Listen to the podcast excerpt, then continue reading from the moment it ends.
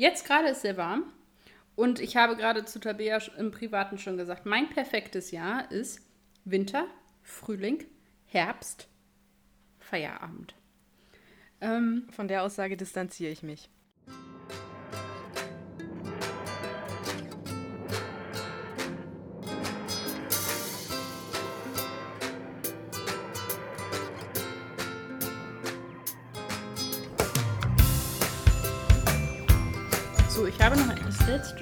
Schokolade im Mund. Mm. Entschuldigt bitte. Mir wurde jetzt die Aufgabe der Anmoderation zugewiesen und ich so, ja, ja, ich mach das, sagte sie und schmatzte ins Mikrofon. ähm, in diesem Sinne werde dieses Stück Schokolade gleich mit meinem äh, Alster runterspülen. Natürlich äh, Marke unbekannt, aber sehr lecker. ähm, wir machen ja keine Werbung. Nein. Mhm. Aber ich finde Kiezmisch ist halt schon eins der besseren als das. Muss ich halt schon sagen. Ähm, nein. Ähm, also doch, aber trotzdem. Ich trinke tatsächlich das auch gar nicht, weil ich jetzt so denke, boah, geil, Mittwochnachmittags halb fünf. Jetzt so ein Bier. Sondern weil es das letzte, nicht nach Wasser schmeckende, kühle Getränk war, was in meinem Kühlschrank war. Ich dachte, ja, Baileys kannst du halt jetzt noch nicht trinken. Das wäre halt die Alternative Ach. gewesen. Es wäre ein lustiger ähm, Podcast geworden. Wir sind natürlich immer lustig, so. aber noch lustiger als sonst. Ja, und, und außerdem muss ich nachher noch produktiv sein, deswegen dachte ich, ich gehe da schon. Mhm. Genau, es ist furchtbar, furchtbar warm. Ich habe keine Ahnung, wann ihr diese Folge hört. Vielleicht hört ihr die auch nächsten Winter, das kann ja auch passieren. Jetzt gerade ist sehr warm. Und ich habe gerade zu Tabea im Privaten schon gesagt, mein perfektes Jahr ist Winter, Frühling, Herbst, Feierabend. Ähm, Von der Aussage distanziere ich mich. Ah, ist okay. Ja, ist mir einfach viel zu warm. Mhm. In diesem Sinne herzlich willkommen zu Brillant, ein Dr. Who Podcast. Mit mir, Stella, dem schwitzenden Blob und Tabea. Dem, der Gestalt, der Gestalt aus dem Horrorfilm, äh, wie Stella gerade liebevoll anmerkte, worauf ich dann die zweite Schreibtischlampe noch angemacht habe. Erklärung dazu: Tabea hat bei sich die Wohnung abgedunkelt, damit es schön kühl bleibt. Ja. Und man, sie saß sehr nah an ihrer Laptop-Kamera-Gedingse und hatte nur so den Schein des Laptops im Gesicht. Und es hätte halt nur noch gefehlt, dass sie erzählt, was sie denn alles Spannendes jetzt erlebt hat und was sie uns erzählen müsse. Und es sei so furchtbar gruselig. Oder was ich für Leichen im Keller verscharrt habe. Oder so. Oder das. Ja, wunderbar. Wie schön, dass wir beide wieder hier sind. Ähm, mhm. Ja. Jetzt doch wieder in einem ja. nicht so vorausgenommenen Aufnahme, äh, Aufnahmerhythmus. Äh, ja, ähm, so ein kleines aus dem Nähkästchen erzählt, äh, Bea ähm, hat sich noch nicht so ganz daran gewöhnt, dass wir nur alle zwei Wochen ja. rauskommen. Und dann kriegte ich am Samstag, glaube ich. Panik-SMS! Eine Panik-WhatsApp. Stella, Stella, hätten wir nicht gestern was veröffentlichen müssen? Wir haben doch gar keine Folge aufgenommen. Was machen wir denn jetzt? Und ich so, ganz entspannt weiteratmen.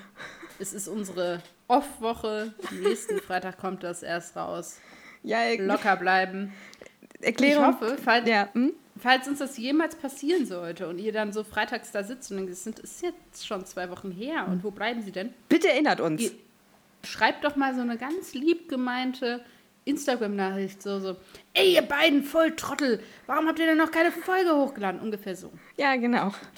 Ja, auch, also zu meiner Verteidigung, ich war gestern, äh, ich war letzte Woche recht krank und habe deswegen auch irgendwie nicht viel um mich herum mitgekriegt und war dann am Samstag wieder so ein bisschen aus dem Gröbsten raus und habe dann gedacht, oh Scheiße, habe ich möglicherweise was vergessen letzte Woche. Ja, ja, mhm. ja.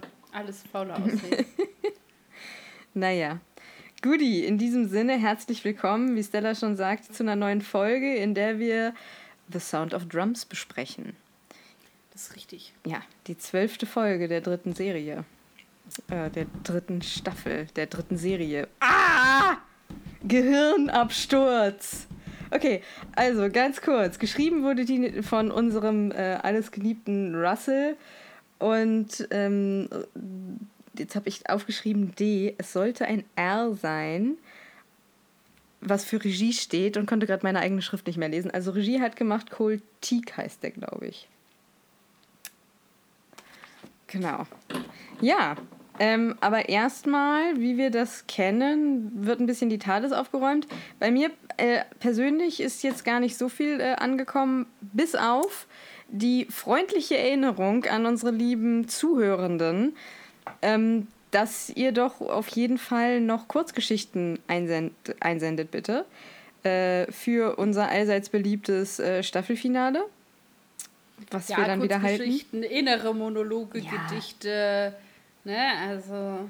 Genau, wie immer ihr Euer kennt. Kreativbeitrag. Also für alle, die dafür das jetzt die erste, also für das, äh, für die das jetzt die erste Folge ist, die sie aus irgendwelchen Gründen hören, wir machen zu unseren... Haltet an, spult erstmal 18.000 Folgen zurück und fangt am Anfang an. Genau das. Und äh, das ist unsere kleine, gewordene, äh, gewachsene Tradition, dass wir zum Staffelende immer eine äh, Special-Folge machen, wo wir uns dann nochmal mit der ganzen Staffel beschäftigen und ähm, kurze Geschichten von äh, ZuhörerInnen äh, bekommen und äh, dann am Ende sehr subjektiv eine auswählen, die, die uns am besten gefällt und dann vorlesen.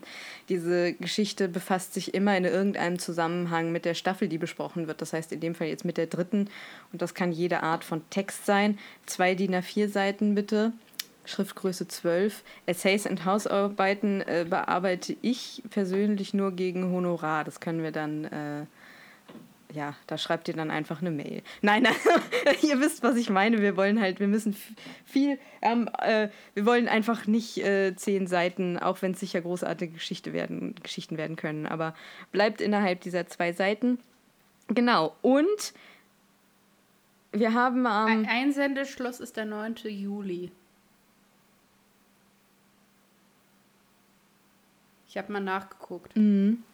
Des Weiteren haben wir, wenn ihr diese Folge hört, äh, haben wir tatsächlich Geburtstag. Also am 18. Juni letzten Jahres haben wir unsere erste Folge veröffentlicht. Happy Birthday to us, Happy Birthday to us. Ja, ein Jahr. Happy Birthday, Brenda Dr. Who Podcast. Happy Birthday to you. Also ein Jahr äh, Wahnsinn. Ähm, eigentlich wollten wir noch eine Special-Folge machen. Wir haben aber von euch noch keine Fragen bekommen. Das heißt, wir verlängern jetzt nochmal und äh, machen die Special-Folge dann in zwei Wochen. Und ihr habt jetzt nochmal oh Gelegenheit. Mir ist mein Lupsi in mein Bier gefallen. Oh nein. äh, das, was Tabea sagt. Ja. Äh, schickt uns bitte bis zum 23.06. eure Fragen an uns via Instagram, via E-Mail brillant.drwho.web.de. Alles, was ihr wissen möchtet, äh, auch gerne in Bezug auf diverse populärkulturelle Phänomene, Dr. Who oder andere Dinge. Sonst müssen wir uns da, sonst müssen wir gucken, wie wir das machen. Ja, sonst singen wir uns einfach gegenseitig ganz lange gegenseitig Geburtstagslieder vor. Genau, das ist dann die Special-Folge. Vor Mikrofon, ja. Kuchen. Und machen auch insgesamt einfach nicht viel vor dem Mikrofon, weil, ne, wenn es keine Schlechte Fragen Witze gibt. Erzählen. Oh, am besten, habt ihr eine Alexa? Ja. Ja, dann fragst du Alexa einfach eine halbe Stunde lang nach Witzen, dann kommen da mega schlechte Witze. Das stimmt. Das ist, das ist bitter. Ja. Gut, mit der Aussicht schickt uns eure Fragen an uns. Egal. Erstmal egal. Wir sortieren im Zweifel aus. So, Genau, das war meine Ansage zum Freitag und jetzt kommt Stella nochmal. Genau, ich habe ganz nett ähm, oder bin im Austausch mit Johanna per Instagram. Die wollte ein bisschen Chaos in die Tades bringen ähm, und hat uns ein paar Empfehlungen zu Classic Who mitgeteilt. Also falls da nochmal jemand nachfragt, kann ich das gerne nochmal an der Stelle zum Besten geben. Hat sie so ein paar Empfehlungen ausgesprochen, was sie denn so ganz gut findet. Und sonst hat sie noch erzählt, dass sie äh, jetzt auch die äh, Flüsse von London liest, was ja von Ben Aronovich ist, wovon ich schon mal an anderer Stelle erzählt habe. Äh, der unter anderem eben bei Classic Who auch äh, mitgeschrieben hat an einigen Folgen. Und hat ein bisschen davon erzählt, dass sie das gerade liest. Und genau, das war sehr schön. Schön. Very beautiful. Cooli. Dann würde ich sagen, wir steigen ein, nicht wahr? Und zwar mit der Zusammenfassung. Jetzt muss ich mal ganz kurz. Da ich ja inzwischen auch immer moderner werde, habe ich meine Zusammenfassung jetzt ähm, oftmals. Ich dachte, du wirst erst am Samstag modern. Oh, ja, hoffentlich. oh Gott, ey. Der war aber auch echt super. ja, ich werde am Samstag, äh, wenn alles gut geht, geimpft. Also deswegen hat Stella das gerade gesagt. Ah, mit Moderna, deswegen. Ähm, Glaubst du, ich soll das Bier wirklich auftrinken? Unsicher an der Stelle. Ich meine, eigentlich ist so ein Radler ja vom Alkoholgehalt nicht so richtig. Ähm, aber ich weiß nicht, wie das mit Alster ist, ne? Das, ja das ist genau das Gleiche. Das ja schon, findest du? Ich finde, das ist schon. Alster ähm, und Radler ist genau das Gleiche. Ich kenne mich Getränk. nicht so mit Alster aus. Ich kenne es nicht ist mit genau Radler das Gleiche. Okay. Gut dann halt, also keine Ahnung, trink mal aus, vielleicht wird's vielleicht wird Stella im Laufe dieses Podcasts einfach noch ein bisschen gut, gut gelaunter als jetzt gerade. Witziger kann ich nicht werden, weil witzig bin ich schon. Alles klar, cool. Das sind gute Voraussetzungen. Und ich dive jetzt mal in die Zusammenfassung von The Sound of Drums. Hört, hört. Der Dr. Martha und Jack entwischen den Future Kind äh, mit Jacks Vortex Manipulator. Sie finden heraus, also sie fliegen, also sie, sie, sie vortexen sich zurück auf die Erde ins 21. ich bin jetzt schon ein richtiger Fan von dieser Zusammenfassung. Oh fuck. Das sind die. Also heute wird gut, ihr merkt es schon. Draußen sind 33 Grad. Also jetzt aber mal. Okay. Wir beruhigen uns wieder. also sie. Oh Gott, jetzt weiß ich nicht mehr, wie ich es anders sagen soll. Also sie lassen sich praktisch auf die Erde ins 21. Jahrhundert verschicken. Sie finden heraus, dass der Master die Identität von Harold Saxon angenommen hat und sich zum Prime Minister hat wählen lassen. Er hat das Archangel Network gegründet, um die Wähler über ihr Handy zu beeinflussen. Martha erkennt das sogar wieder und äh, wir haben ja vorher auch schon die ganzen Hints gesehen mit den äh, Plakaten in den Folgen davor zu Vote Saxon und so weiter und so fort. Das Trio entkommt nur knapp einer Bombe, die in Marthas Wohnung platziert wurde. Sie erfahren weiterhin, dass Marthas Familie verhaftet wurde und sie selber als Kriminelle verfolgt werden. Der Doktor benutzt Marthas Laptop, um aus den TARDIS-Schlüsseln Wahrnehmungsfilter für die drei zu basteln, damit sie sich halt relativ frei bewegen können. Also Prinzip ist, dass du halt nicht so schnell wahrgenommen wird, wirst mit diesen Wahrnehmungsfiltern um den Hals. Dann erklärt er ihnen, dass der Master als Kind in den Vortex geguckt hat und darüber verrückt geworden ist und deswegen heute halt so ein wahnsinniger äh, Massenmörder ist. Der Master will am nächsten Tag im Fernsehen einen ersten Kontakt mit Außerirdischen zeigen. Ähm, mit einer Alienrasse, die er die Toclefane nennt. Der Dr. Martha und Jack entdecken, dass der Master die TARDIS in, ein, in eine Paradox-Maschine verwandelt hat. Also die gehen halt zu dieser Pressekonferenz und da entdecken die das. Nach dieser Entdeckung äh, gehen Dr. Martha und Jack eben auf diese Pressekonferenz und die Toclefane tauchen dort auf. Sie töten den Präsidenten der Vereinigten Staaten von Amerika. Der Master enthüllt, dass er durch den Wahrnehmungsfilter, den der Doktor gebaut hat, durchsehen kann, tötet Jack mit seinem Laser-Screwdriver und altert den Doktor um 100 Jahre. Dazu benutzt er Professor Lazarus genetische Manipulationstechnik und die DNA vom Doktor. Ähm, die hat er von, von der Hand des Doktors. Also Jack schleppt ja diese Hand vom Doktor mit sich rum und äh, daher hat er die, weil er die ja in der letzten Folge zu fassen bekommen hat. Das sind auch so Sätze, dass wenn man die hört und man keine Ahnung hat, worum es geht. Oh, sie ist ne, she's not attached to his body anymore klingt halt schon uh. minimal skurril. Ja. Ähm, und Martha kriegt äh, inzwischen von Jack, der inzwischen wiederbelebt ist, weil er ja auch unsterblich ist, äh, seinen Vortex Manipulator und er empfiehlt ihr halt zu fliehen.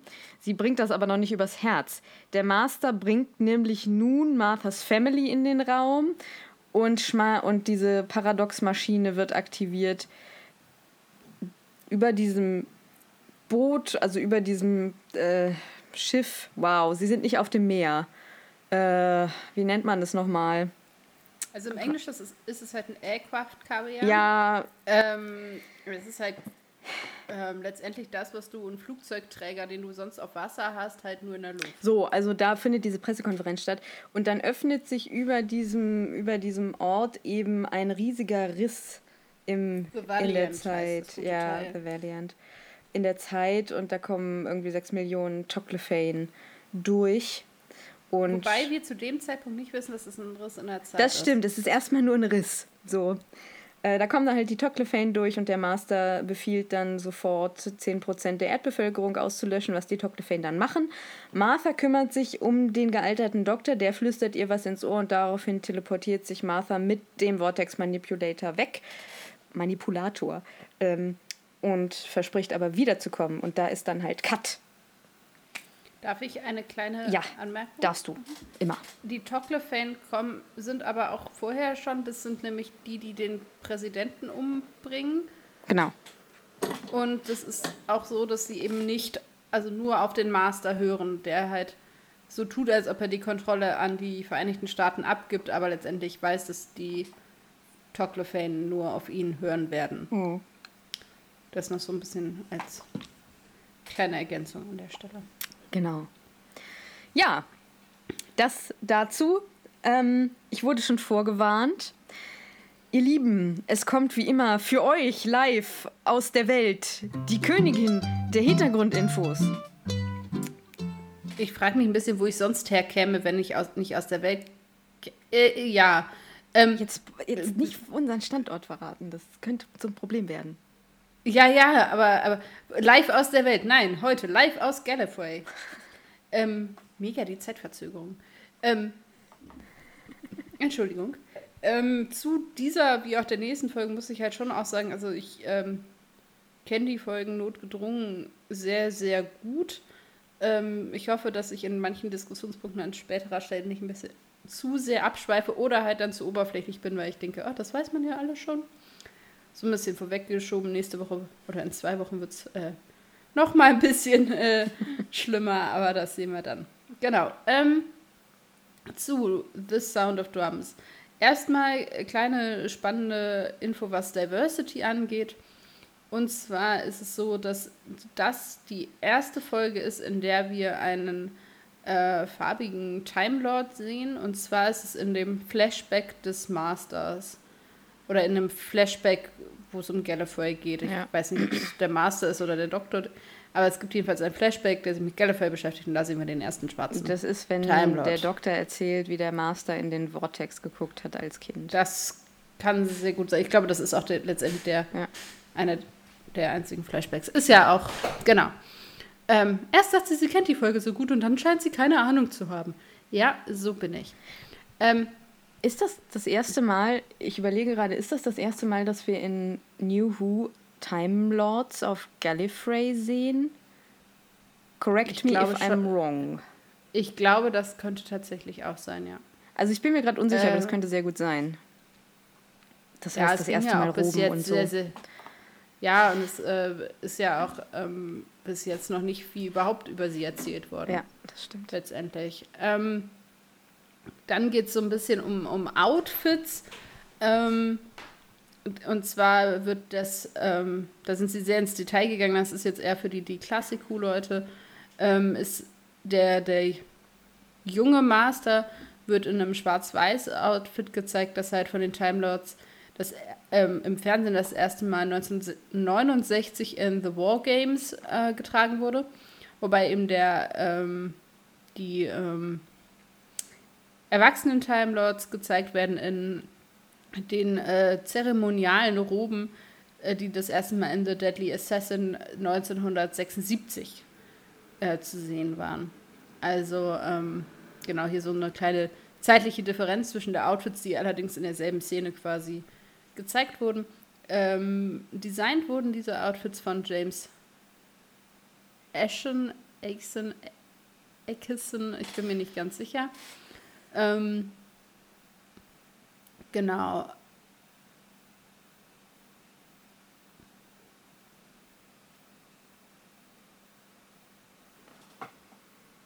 Ja, genau, so viel äh, zu den Outfits. Der Rest ist nicht weiter großartig interessant an der Stelle. Dann geht es um das ähm, Symbol. Ähm, das The Seal of Vercillion heißt. Ähm, ist halt ein, ein gallifreyisches ähm, Symbol, das äh, eben auch von diesem ähm, Designer entworfen wurde. Und das ähm, taucht hier zum ersten Mal auf seit dem ähm, Film, also seit dem Television Movie. Hm. Also ganz viele erste Male, wenn man so möchte. Hm. Dann ähm, gibt es, äh, also es gibt halt super viele Anspielungen auf alte, ähm, ja auch Master-Geschichten und so, die eben vielen auch vielleicht auch ein bisschen durchrutschen könnten. Ähm, es ist so, ähm, in der ersten Pressekonferenz des Masters in jetzt dieser Folge äh, sagt er, People of the, of the Earth, please attend carefully, was eine Paraphrase äh, eines, einer ähm, Rede ist, die er in Logopolis äh, 1981 gehalten hat, die anfing mit Peoples of the Universe, please attend carefully. Also auch hier wohl eine Anspielung auf eben seine Vergangenheit, was ich ganz spannend finde, wobei er beim Doktor gar nicht so viele Anspielungen auf seine früheren Inkarnationen gemacht, wenn jedenfalls nicht in dieser Dichte. Mhm. Das finde ich irgendwie ja, eine, eine, spannende Diskrepanz, fällt mir jetzt gerade nur ein. Dann ähm, Wer glaubst du äh, ist, äh, von welcher Marke glaubst du ist Marthas Fernseher? Das weiß ich nicht. Einmal kurz. Was für eine Fernsehmarke könnte wohl Marthas Fernseher oh, haben? Ähm, ist da, äh, na, unsicher. Ist das die aus, ähm, oh, wie heißt das denn? Ja, mir liegt es auf der Zunge. Die aus der Folge wo die ganzen Fernseher hier sind. Vielleicht, I don't know. Ja, Marthas Fernseher ist von Magpie yes! Electronics ähm, aus äh, The Idiot's Lanterns. Ja. Ich habe das tatsächlich in der Folge, also ich hatte das äh, vorher schon gelesen irgendwo und hatte in der Folge nochmal nachgeguckt, ob ich das sehe. Ich habe es tatsächlich nicht entdeckt selber. Okay. Ich traue dem Internet aber trotzdem, dass das so ist. Okay. Nicht wundern, ich muss die erst einmal lesen, deswegen. Alles gut, ich kann ja schneiden.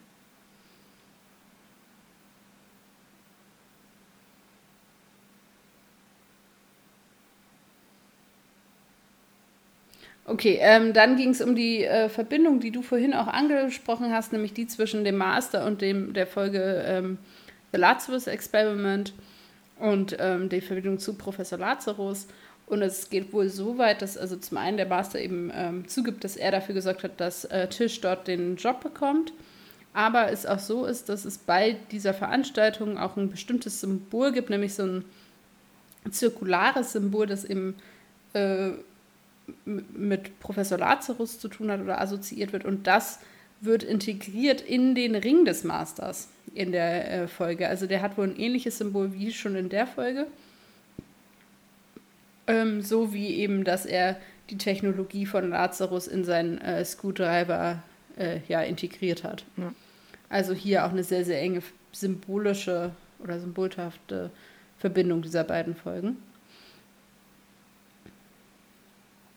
Genau, dann ist, äh, sagt der US-Präsident, dass ähm, im Unit-Protokollen gesagt wird, dass der erste Kontakt ähm, zwischen außerirdischem Leben und äh, der Erde tatsächlich 1968, ähm, ähm, also diese Protokolle dann etabliert wurden, so rum.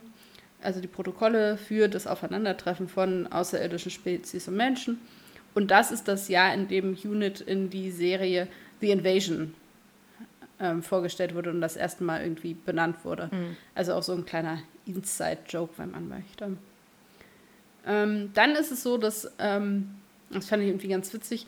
Es gibt so einen Moment, wo der Master eben seiner, seiner Frau, also Lucy Saxon, ein Jelly Baby anbietet. Ja. Oder Jelly Babies anbietet. Und das sind halt, für alle, die es wissen, ähm, die, die Lieblingssüßigkeiten des vierten Doktors. Ja. Und ähm, dann ähm, ist die Art und Weise, wie er halt ihr die anbietet, sehr ähnlich wohl zu der Art und Weise, wie der vierte Doktor das wohl auch mit anderen macht. Ganz kurze Frage. Wer hat schon mal Jelly Babies gegessen und wie fandet ihr die? Ich habe die nämlich äh, mal gesehen und gekauft und ich fand die leider sehr, sehr abartig. Ja, süß und klebrig. Ja. Also und hängen dann so in den Zähnen und in den Zahnzwischenräumen und so ist alles nicht so. Ähm, dann diese Vote Saxon Poster, die du auch schon angesprochen hast, sind tatsächlich auch ähm, ja, überall in, in dieser dritten Serie, aber auch in der Torchwood-Folge Captain Jack Harkness. Da hm. sind die wohl auch zu sehen. Ah, ja, eine sehr, sehr schöne ähm, ja, Anspielung, Parallele, ich weiß es nicht genau, ist ja so, dass der äh, Master, wenn er mit England redet, sagt Britain, Britain, Britain.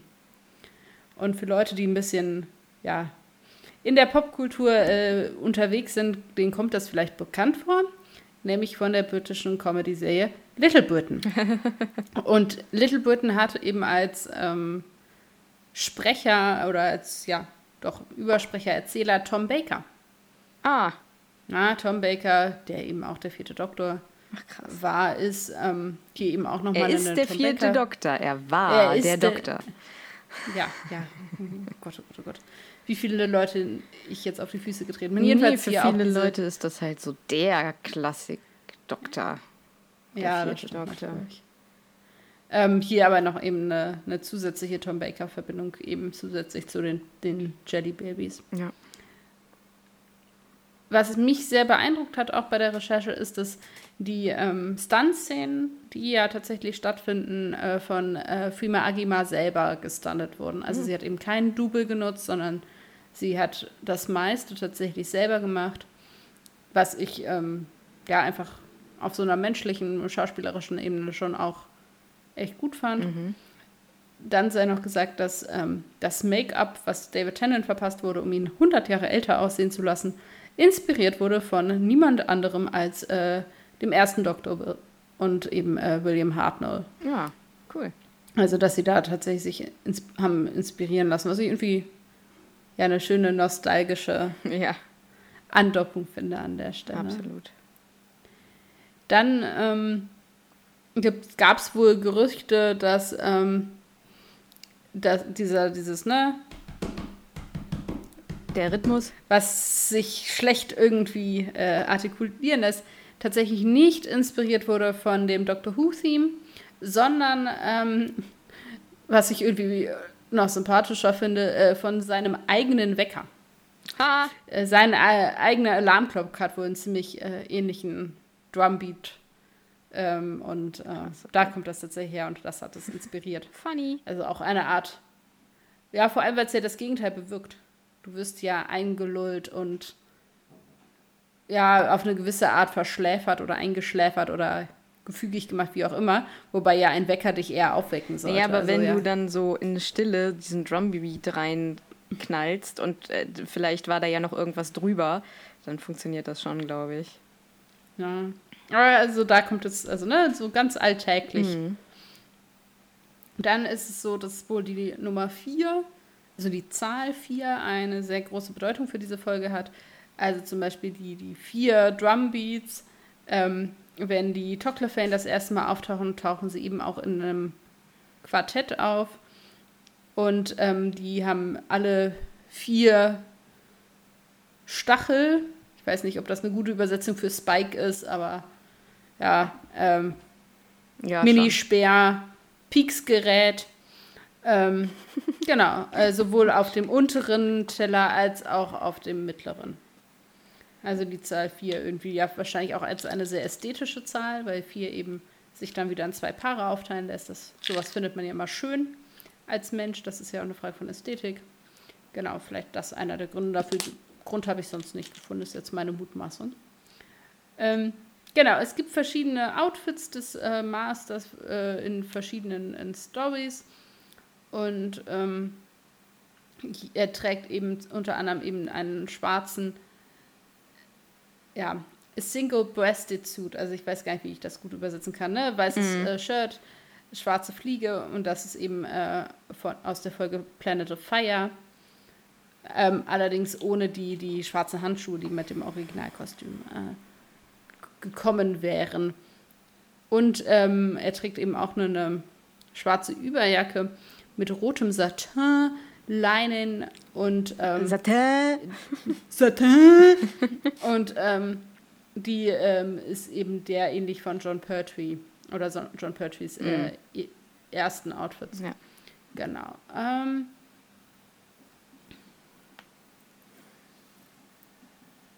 genau, dann gibt es eine, eine Telefonsequenz zwischen dem Doktor und dem Master, beziehungsweise eben zwischen David Tennant und John Sim. Das ist tatsächlich ähm, eine echte Telefonsequenz. Also in der Regel hat man ja bei Telefonsequenzen, dass jemand das einspricht und man nur so tut, als ob man telefoniert. Die haben tatsächlich miteinander telefoniert, um eben authentische Reaktionen aufeinander darstellen Mhm. zu können. Dann, ähm, das ist mir dann, also ich hatte das, wie gesagt, vorher recherchiert und dann die Folge gesehen. Da habe ich tatsächlich darauf geachtet und es auch gehört. Dieser Moment, wenn die Toclophanes 10% der Weltbevölkerung eliminieren sollen, hört man eine uns doch relativ bekannte Stimme im Hintergrund. Die als, also die, ne, man hört ganz viele Leute, die dann eben ähm, sehr erschrocken im Hintergrund, also aufschreien und Notstände. Eine davon ist uns als Dr. Who-Publikum sehr bekannt. Ja. Ja, ist es Noel Clark als ähm, Mickey. Ah, okay. der ja tatsächlich auf Erden weiterhin eben sich mit Aliens und so befasst, was ja später dann auch nochmal Thema wird, der eben hier ähm, zu hören ist, was man tatsächlich auch tut. Also wenn man darauf achtet, wenn ich es nicht gewusst hätte, hätte ich es aber nicht identifizieren können. Ich finde es aber letztendlich irgendwie so ein, als Rückblick, okay, ähm, manche der Leute, die vom Doktor zurückgelassen werden, sind aber trotzdem noch Teil dieser ganzen Alien-Geschichte. Was auch schön gewesen wäre, wäre zum Beispiel äh, Sarah Jane Ja. die auch schön da gepasst hätte, die ja eine ähnliche Rolle auch hat. Ja. Letztendlich Ja. so ein bisschen als Zurückgelassene zusammen mit K9. Das auch die stimmt. hätten da irgendwie sich melden können. Fällt mir jetzt gerade so ein. Ähm, tatsächlich das ähm, Lied, was wir hören, während die Toclefane auf die Erde zurasen, ist ähm, das Lied äh, Voodoo Child ähm, von der von äh, Rogue Traders und das kommt von dem Album mit dem Namen Here Come the Drums. Ach. Ja, Rassel. Ne? Ne, was ein Zufall. Und ähm, dann noch äh, last but not least ähm, wird hier eine, eine sehr populäre Fantheorie discredited, außer Kraft gesetzt ähm, und thematisiert, nämlich Martha spricht an äh, die Verbindung zwischen dem Doktor und dem Master und ob sie denn Geschwister seien oder ob sie Brüder seien. Und das ist eben eine wohl sehr beliebte Fantheorie, die eben an dieser Stelle durch Russell T. Davis widerlegt wird, indem er eben äh, den Doktor das äh, verneinen lässt. Das ist richtig, weil sonst könnten sie ja auch keine romantische Tension haben. Naja, kommt drauf an, wie Das heißt doch man- schon, Also das heißt, seit- wie, ja, doch, klar könntest doch, du doch. trotzdem haben. Es Könntest wäre halt nur anders problematisch. Also, ja. Haben wir ja in, in anderen, ich wollte gerade sagen, ich, haben wir in anderen populären Serien auch schon gesehen. Das ist richtig. In ganz anderer. Form. In ganz anderer Form. So, äh, damit wäre ich dann auch äh, für diesen Moment äh, raus. Das war jetzt eine Ansage, auf jeden Fall. Krass.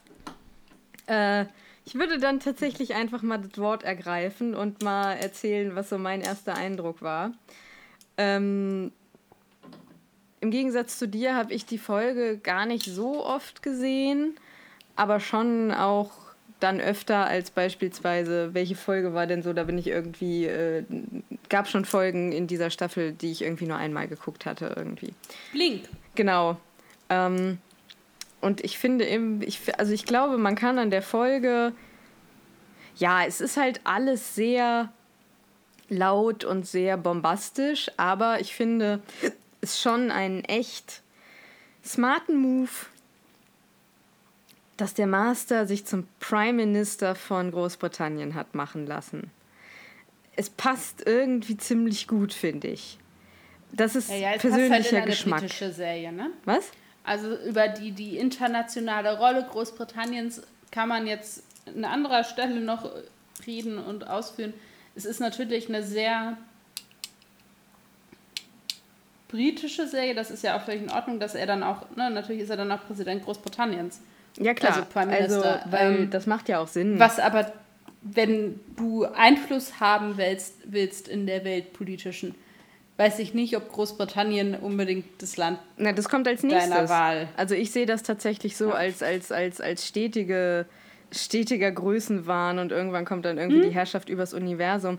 Also jetzt wirklich ähm, innerhalb dieser, äh, dieses, auch dieses äh, Universums passt das einfach sehr, sehr gut zum Master. Ähm, erstmal sich zum Prime Minister von Großbritannien zu machen. In, meinem, in, in meiner. Welt passt das gut.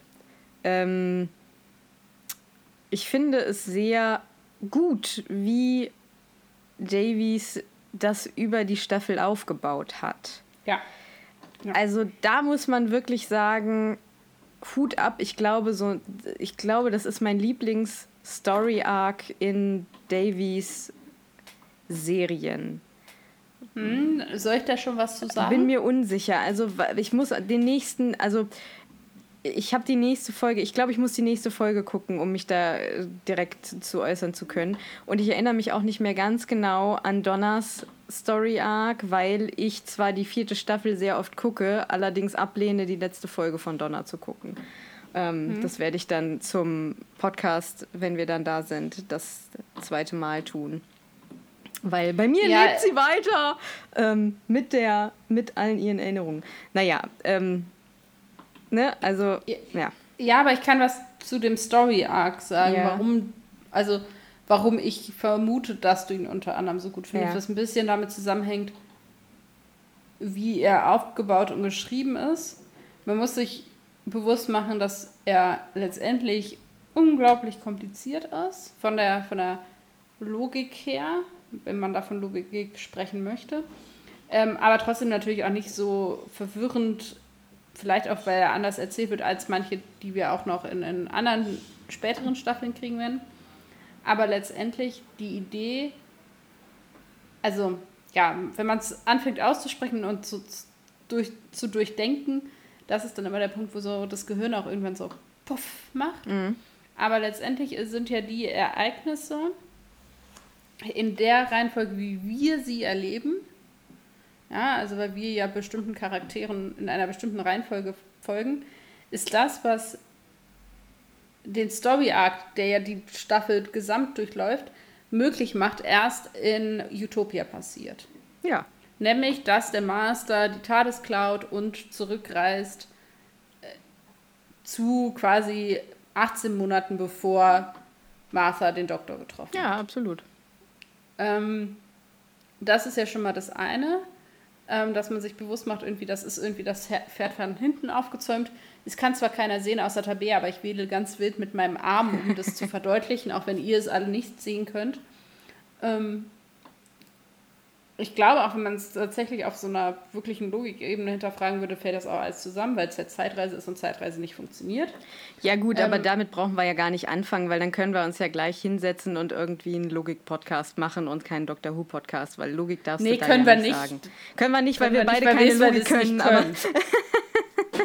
Sind wir mal ehrlich. so, ähm, ja, das mag sein. Also ich weiß auch nicht, vielleicht bin ich einfach auch aber sehr abgehärtet. Ich finde den nicht kompliziert. ich meine, ich glaube, das machst du das ich glaube, das macht den Charme aus. Mhm. Darauf wollte ich, ich glaube, dass das den Charme dieses ähm, Story Arcs ausmacht, ist, dass er eben man selber dann das Gefühl bekommt, die ganze Zeit waren die Hints ja schon da, mhm. aber ich habe sie nicht verstanden, bis ich gesehen habe, wo es herkommt. Ja. Aber letztendlich ist das Event oder das Ereignis, das es möglich gemacht hat, quasi in der Zukunft, obwohl es ja schon passiert ist. Ja, aber das ist ja Und typisch das macht's halt, für ein Story-Arc. Ja, ja, aber das macht es ja... Also, das ist, ja, dass ich, du erzählst gerade das narrative Prinzip, das das möglich macht. Ich verstehe das. Genau, und ich glaube, dass es deswegen so gut funktioniert in diesem Fall, weil du halt quasi einen Story-Hack hast, der dir nicht aufgedrängt wird. Ähm, und dann aber ja relativ, ähm, ja, geschickt aufgelöst oder dann erzählt wird und erklärt wird. Letztendlich, wenn ich darüber nachdenke, ist ja der Bad Wolf Story Arc nicht groß anders. Von, von, von der dahinterliegenden Logik ist ja auch, wir haben überall Bad Wolf verteilt, aber letztendlich macht Rose das erst in der letzten Folge der Staffel. Und das stimmt. Und dann rückwirkend quasi, also Davies hat da schon auch ein Prinzip. Ja, das, mhm. äh, wir haben es entdeckt. wow, keiner davor hat es entdeckt. Wir haben es nee, erfunden. Bestimmt nicht. ähm, aber das macht es halt so, so charmant, eben diese, diese, dass man quasi auch genau das Gleiche auch mitkriegt als die Figuren und auch immer nur so viel Wissen hat wie die Figuren.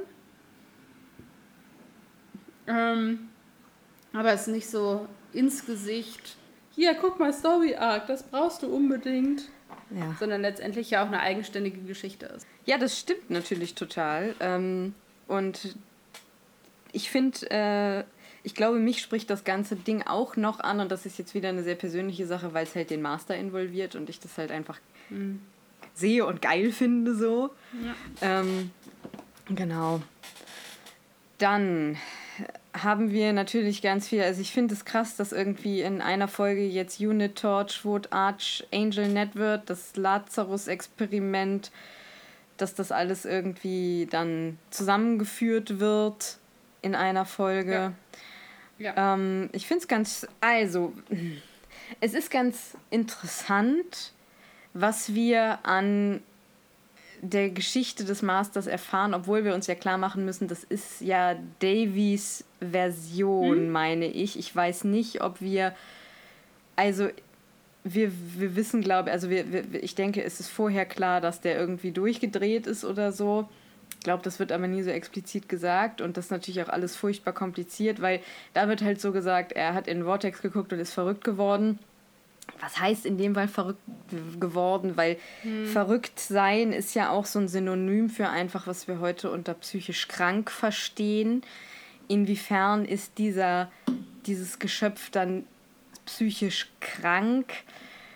Ich würde schon sagen, dass das eine Form von Missbrauch ist. Definitiv. Ähm, Der ist als Kind missbraucht worden, ja. wie auch immer man das dann, also ganz klar, und hat davon Schäden davon gezogen. Genau. Ähm, ich glaube, dass darüber sehr viel diskutiert wurde und immer noch diskutiert wird. Und man kann da, glaube ich, auch sehr viel drüber diskutieren. Ich finde es ganz interessant. Ich finde es eine ganz interessante Art zu sagen, okay, warum ist das jetzt so ein Geschöpf geworden? Das irgendwie. Ich glaube, dass auch ja. viel. Ich weiß nicht, ich habe halt das Gefühl, also bei mir ist es immer so, ich habe das Gefühl, der Master oder Missy, die sind halt total auf den Doktor fixiert hm? und sind so hin und her gerissen zwischen unglaublicher Anziehung und unglaublicher Abstoßung. Naja, wir dürfen ja auch nicht vergessen, ne, die Serie ist ja, also zirkuliert hier um den Doktor, also wenn wir einen Bösewicht haben, der sich auf, also muss sich ja letztendlich auf den Doktor oder den Companion oder irgendwas, was dem Doktor wichtig ist, fixieren oder festlegen, sonst funktioniert ja die Geschichte letztendlich nur bedingt. Ähm, ja, ich glaube, dass das auch so ein bisschen, das mag, da magst du mehr Ahnung haben als ich, aber auch so ein, eine neue Idee ist von, wie erzähle ich denn Bösewichte? Ja.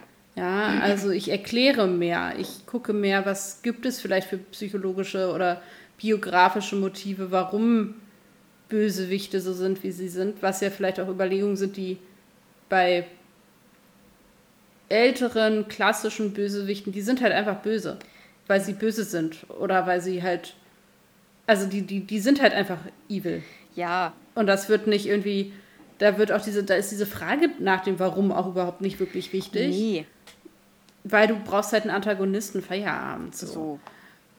Und bei dem Master wird halt hier so ein bisschen der Versuch gemacht, oder ja auch ähm, erfolgreich, äh, dem Ganzen eben eine ihn greifbarer und, und er wird ja nicht unbedingt sympathischer dadurch, das muss man ja, also man sagt jetzt nicht, oh, der arme kleine Meister, der, der, der bringt jetzt 10% der Menschheit um, aber das ist schon okay, weil der, der hat als Kind ins Vortex geguckt, so, so, hm. mhm. hm, so ist jetzt nicht, aber es ist halt ähm, schon auch mit dem Blick, dass man sagt, ähm, aber es hat halt Gründe. Es ist keine Entschuldigung, ja. aber es hat halt Gründe. Ja.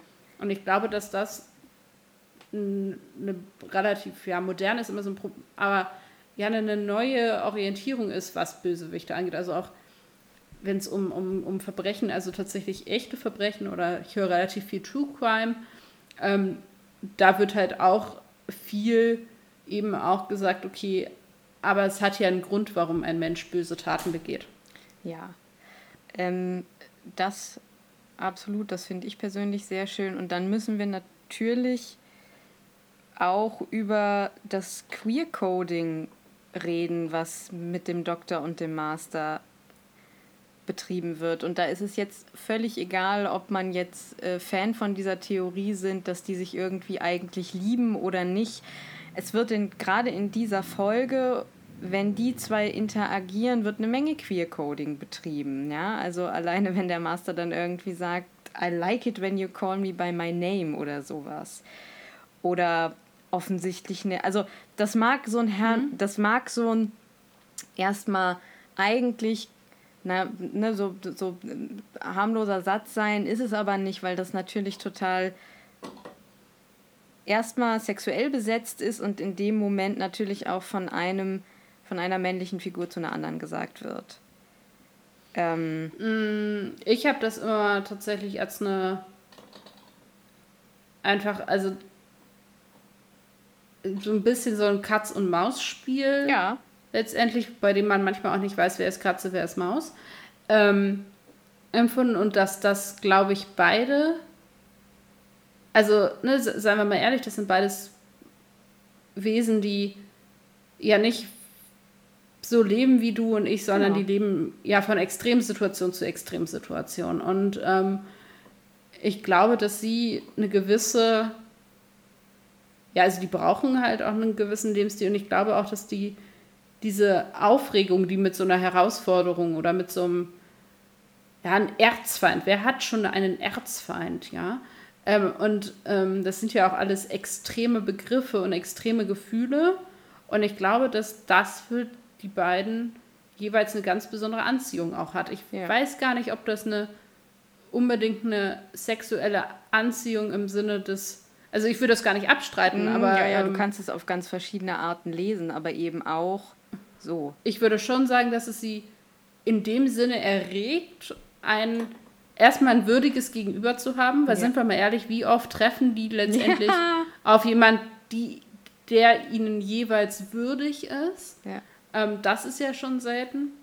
Ähm, und dann sind die ja in ganz, ganz vielen verschiedenen Konflikten. Ja? Also sind, sind die letzten beiden ihrer Art, können sich aber eigentlich überhaupt nicht leiden, waren aber mal in irgendeiner Form nahe. Man weiß halt nie, ob die sich wirklich nicht leiden können, weil der Doktor auch ein wahnsinniges Bedürfnis hat, den Master zu retten. Und das kann man dann auch ja. wieder so und so lesen. Man kann das lesen als allgemeines Helfersyndrom, was der Doktor hat. Und weil das jetzt auch noch der letzte äh, Time Lord ist, der mit ihm existiert. Du kannst es aber auch ganz klar lesen, ja. dass er irgendwie äh, diesen, diesen koexistenten äh, Time Lord, ihm der sehr wichtig ist, vielleicht auch bis zu einer Liebe. Das kannst du natürlich verschiedenst hm. lesen. Ähm, aber ich glaube auf jeden Fall, dass man sich, also worauf ich mich, also was heißt einigen, aber ich würde auf jeden Fall sagen, dass die beiden aufeinander eine, eine Anziehung aus, Definitiv. auswirken eine anziehende Auswirkung aufeinander ja. haben. Und ähm, ich glaube, das ist letztendlich das, was man auf jeden Fall in diesen, diesen Unterhaltungen, in diesem, ja, ich weiß nicht, Flirten will ich es nicht nennen, aber in diesem, diesem doch sehr speziellen Umgang miteinander mhm. und diesem auch, auch irgendwie ja von Reiz irgendwie auch gespickten Umgang miteinander ähm, sehen würde. Das ist ja, da gibt es ja auch in, in allen möglichen Form von, von ja auch romantischen Beziehungen, wo man so manchmal denkt, warum sind diese beiden Menschen zusammen, die können sich ja überhaupt nicht leiden. Aber ja. dieser Kampf ist was, was die beiden aneinander bindet. Ja, und also man kann da natürlich, also ich würde das schon teilweise, also da sind, also das ist halt teilweise so ein bisschen als Flirting kodiert, man kann das so lesen. Mhm. Auf der anderen Seite muss man dann natürlich auch sagen, dass das eine total toxische ähm, Art von, von, von, von, von Flirting ja. und von Anziehung und, und, und so weiter ist. Ne? Also ja, wir sind ja nicht mehr, also wir sind ja jetzt inzwischen auch schon irgendwie äh, sehr viel älter und heute würde man natürlich sagen, das ist eine total problematische Beziehung, die die beiden auch haben. Ja gut, das sagst du auch da. Ja. Also der eine quält den anderen. Ja. Also es so, ist eine also, ganz und der andere lässt sich Kiste. quälen. Also ähm, und das macht, finde ich, auch diese beiden Folgen eben, also die beiden Finalfolgen Mhm. eben auch aus, ist diese Beziehung zwischen diesen beiden Figuren, sowohl auf textueller Ebene als eben auch auf die Symboliken, Ja. die da eben auch zum Vierteil eben auch mit vermittelt werden. Und letztendlich, sind wir mal ehrlich, ist diese ganze, dieser Überbau von Bedrohung der Menschheit und, und Ende der Menschheit und alles, was da drum geschrieben wird, aus meiner Sicht auch Beiwerk, weil ich auch sagen würde, es geht in den beiden Folgen nämlich genau darum, nämlich die Beziehung zwischen Ja. diesen beiden Figuren. Definitiv, auf jeden Fall. Was du gerade noch zu Bösewichten gesagt hast oder wie wir sie inzwischen einfach im Fachjargon als Villain bezeichnen, weil wir uns ja äh, einfach an amerikanischer Populärkultur äh, orientieren meistens oder zumindest an englischsprachiger Populärkultur. Das ist wahr. Kolonialismus. Ähm, es gibt diesen ähm, ambivalenten Bösewicht, der tatsächlich in der ersten Hälfte des 21. Jahrhunderts und auch an, am Ende des, des, des 20. Jahrhunderts ähm, noch so ein bisschen ähm, ja, ambivalenter ist. Inzwischen gibt es ja sogar den Villain Redemption Arc. Also Disney ist da ja ganz groß drin, seine äh, Villains äh, irgendwie im Endeffekt ähm, im Nachhinein äh, zu revidieren. Ähm, und das ist eine neue Denkweise, dass das eben auch interessante Figuren sein können. Wobei man bei Disney auch einfach sagen können, die sehen natürlich auch die Dollarzeichen und manches funktioniert und manches funktioniert nicht. Ähm, Ich persönlich finde es tatsächlich auch schön, dass ich auf jeden Fall sagen würde, aber da reden wir vielleicht in zwei Wochen nochmal genauer drüber, dass es hier gerade nicht passiert. Ja, genau. Also es muss halt auch nicht immer sein. Ich meine, klar, man hat in Klassiku eher dieses comichafte Böse, das eben einfach böse ist, weil es böse ist, weil man damals auch einfach nicht den Sinn gesehen hat in einer Serie, die für Kinder gemacht ist, ähm, mehr Tiefgang in die äh, in die in die Antagonisten äh, AntagonistInnen reinzubringen. Ähm, Obwohl es auch ganz witzig ist, es gibt ähm, in na, The Mark of the Rani ist das, glaube ich. Ich meine ja, da gibt es so einen ganz lustigen Dreier, wie ich ihn immer nenne, zwischen der Rani, dem Master und dem Doktor. Wie die sich dann, also die kommen halt irgendwie aus einer Schule und dann hast du aber zwei Time Lords, die irgendwie, ja, der eine ist total übergeschnappt und böse geworden, die andere ist sehr ambivalent und einfach eine sehr kalte Wissenschaftlerin und dann hast du irgendwie den Doktor und wie die sich dann den Ball zuschmeißen. Also ja, das ist eine sechster Doktor-Folge, aber ich kann trotzdem einfach nur empfehlen, also jedem empfehlen, die zu gucken, weil das wirklich echt äh, eine super coole, unterhaltsame Folge ist. Ähm, das, ich, da habe ich zum Beispiel so ein bisschen das Gefühl, dass schon auch so mit der Rani eine gewisse Ambivalenz eingebaut wird, weil die nicht so böse ist von Haus aus. Die ist halt nur sehr kalt und würde alles für die Wissenschaft tun. Aber der Master ist da halt noch nicht. Der Master ist da halt noch ein sehr komikhafter Bösewicht so.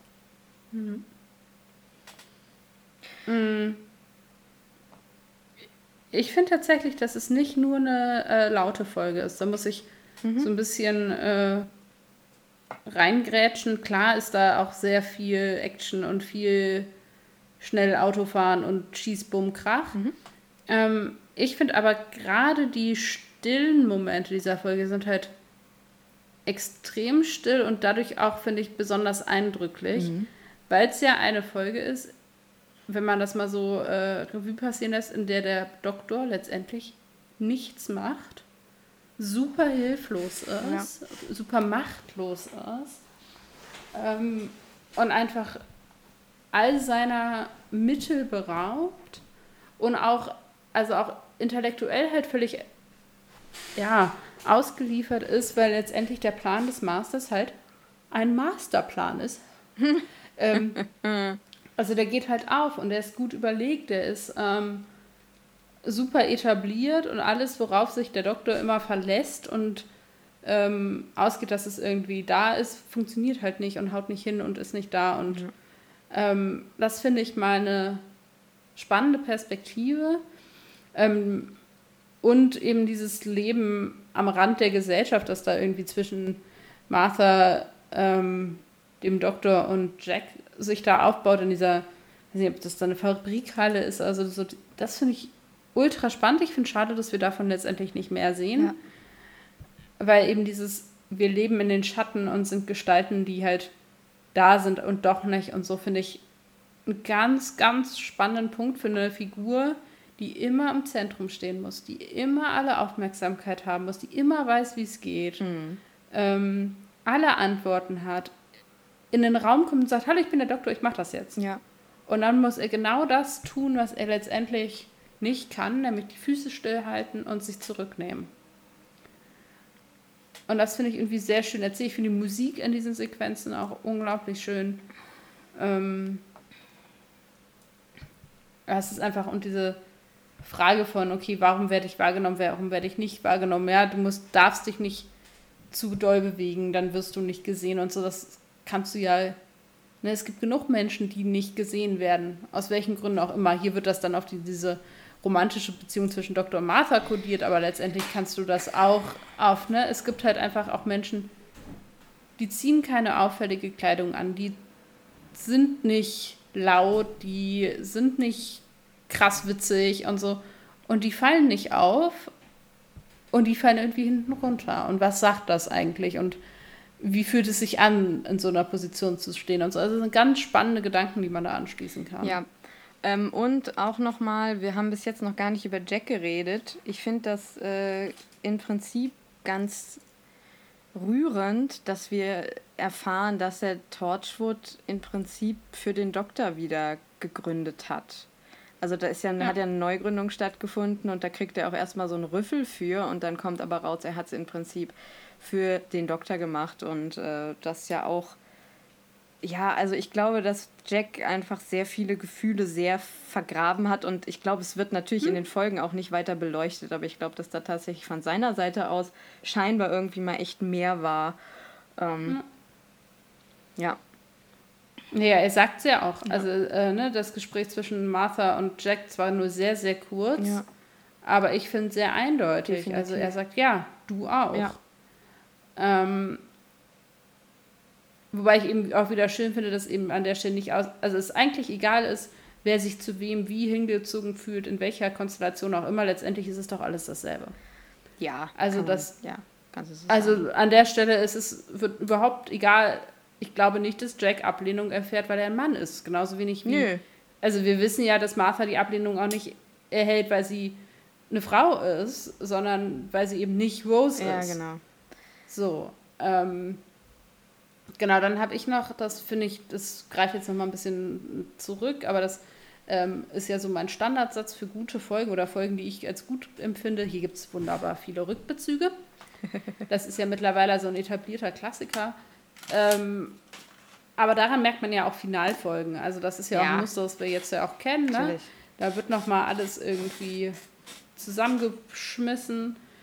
Ich finde es aber immer wieder schön zu sehen, dieses, diese Idee von, okay, die Handlung des Doktors oder das, was wir erleben, wird eben auch von anderen Leuten er erlebt. Ne? Also, dass Martha auf einmal merkt, okay, was hat er alles mit dir zu tun? Und was eben Jack auch sagt, dies, das und jenes, glaubst du, ich kriege das nicht mit? Ja. Ja, gerade Jack, der irgendwie hunderte von Jahren da wartet, bis er endlich mal wieder auf den Doktor treffen kann, ja, weil der da zurückgelassen wird. Ja. Ähm, sehr, sehr schön an der Stelle. Ähm, ich hätte noch einen klitzekleinen theologischen Einschub. Bitte, ähm, darauf habe ich im Prinzip schon gewartet, weil. Ja, alles gut. Also in der Folge ja äh, sehr am Rand, aber so ein bisschen eben auf den Master zurückzukommen. Auf der Symbolebene wird eben auch ganz klar der Master mit einer gewissen Vorstellung eines Gottes verknüpft. Ähm, was zum einen eben daran zu erkennen ist, was er ganz am Ende der Folge auf die Erde guckt, die von den Toclophanen ja, besiedelt, übersät wird und eben sagt, naja, und er sah, dass es gut war. Ja. Also eben ein, ein sehr berühmter Satz aus der Bibel, aus, der, aus dem Schöpfungsbericht. Und letztendlich das, was passiert, ist das Gegenteil oder die Umkehr von Schöpfung, nämlich die Zerstörung der Menschheit. Ähm, und es eben ein Satz ist, der eben Gott zugeschrieben wird, weil eben Gott der Herrscher ist oder äh, die Herrscher. Und ähm, ist eben er sich in dieser Stelle eben zu einer Gottheit erhebt, ganz klar, und eben zu auch einem, ja, es natürlich auch Gottesbilder gibt, die eben genau das sagen, ne? Also klar, die, die ganze Sintflutgeschichte ist jetzt nicht die Geschichte eines tollen Gottes, der irgendwie sagt, ja, Menschheit finde ich gut. Ja, ja. Ja, der lässt die halt ersaufen. Und das ist eben genau das Gottesbild, was hier eben dem, dem äh, Maße zugeschrieben wird, nämlich das eines zornigen und ungnädigen und herrschenden und erdrückenden Gottes. Und auch ganz klar kodiert und auch ohne, dass ich jetzt irgendwie, dass es furchtbar da, da auf Teufel komm raus reingelesen wird, sondern eben dieser Satz macht es schon sehr deutlich, ist auch eine ganz klar irgendwie gewollte Anspielung an der Stelle. Ne? Er sieht, und ich glaube auch, dass das das Selbstbild des Masters ist. Also Definitiv. ich da, bin ja, Gott. Das würde ich sofort unterschreiben. Er würde vielleicht nicht sagen, ich bin, für ihn ist Gott wahrscheinlich ein herrschendes und ein mächtiges und ein, ja, in dem Fall grausames Wesen, ja. ohne dass er das jetzt so, sondern er sieht es halt als Macht und als Alleinstellungsmerkmal und als auch eine Position, die ihm zusteht. Ja, das wird ja in der nächsten Folge dann auch wichtig, aber er denkt auch als Time Lord ist er dem völlig, also das ist Gott gleich und das ist sein Platz in der Nahrungskette, wenn man so möchte. Und ähm, ganz klar hier so auch gewollt. Ne? Ja. Aber natürlich auch ein christliches Gottesbild, ganz klar. Ja. Auch das, ne? Klar, es ist eine, äh, eine britische Serie, da kommt es her, ne? Natürlich. Ähm, und auch dieses, ähm, dass er den Doktor im Prinzip älter macht da ja. gibt es ja eigentlich die Parallele, also ich bin jetzt keine Theologin, ähm, aber eigentlich ist ja, ja speziell Jesus der, der Menschen heilt. Und da hast du ja, jetzt so ein bisschen eine umgedrehte Kiste, aber das ist jetzt auch sehr weit hergeholt. Ja, es ist, also ich würde sogar auch noch in der Genesis, also ganz am Anfang bleiben und sagen, naja, ähm, es ist ja so, dass wenn der Mensch noch im Paradies lebt, der Mensch nicht sterben kann sondern der Mensch kann ja. erst sterben, als er von der Frucht des Baums der Erkenntnis von Gut und Böse ist. Und ähm, beziehungsweise, dass er dann mit Sterblichkeit gestraft wird. Ähm, also auch hier die Macht, quasi Leben zu nehmen und ja. zu geben, wie es ihm denn beliebt. Ja. Ganz klar so, ne? Definitiv. Ähm, genau, ich habe noch was, was ich mir aufgeschrieben habe, wo ich einfach so ein bisschen, das ist ja auch was, was wir ab und zu mal so reinbringen, wo ich finde, dass wo deutlich wird für mich, Dr. Who würde so, wenn es in Deutschland produziert werde, nicht produziert werden. Mhm. Ähm, es gab eine Szene, die habe ich so noch nie als so unangenehm empfunden. Es ist, ne, je älter man wird, mhm. desto anders betrachtet man bestimmte Dinge. Ähm, in Deutschland würde man keine Serie in dem Format oder in irgendeinem anderen Format äh, rausgeben, in dem Leute durch einen Gasanschlag so sterben, wie es in dieser Folge geschehen ist. Ja, ich glaube auch nicht. Ähm, ich weiß nicht, ob es eine Holocaust-Anspielung sein soll. Ich bezweifle es. Ich glaube nicht, um ehrlich zu sein. Ähm, aber ich fand es beklemmend ja. In dem Moment, weil ähm, es einfach, also ne, so ein bisschen Geschichtssensibilität dann doch aufkam. Ich so dachte, so, das würdest du hier so heute, vielleicht würdest du es auch in England heute so nicht mehr machen, weiß ich nicht. Aber hier auf gar keinen Fall. Äh, vor allem nicht, weil es eigentlich eine, eine auch ein bisschen schwarzhumoristische Szene ist, weil ja der Master da rauskommt, aus, indem er letztendlich ultra witziges Gespräch mit einem seiner Minister führt. Ja und ähm, ist dann aber darin endet, dass er da letztendlich irgendwie ja einen Genozid einleitet. Ja, definitiv.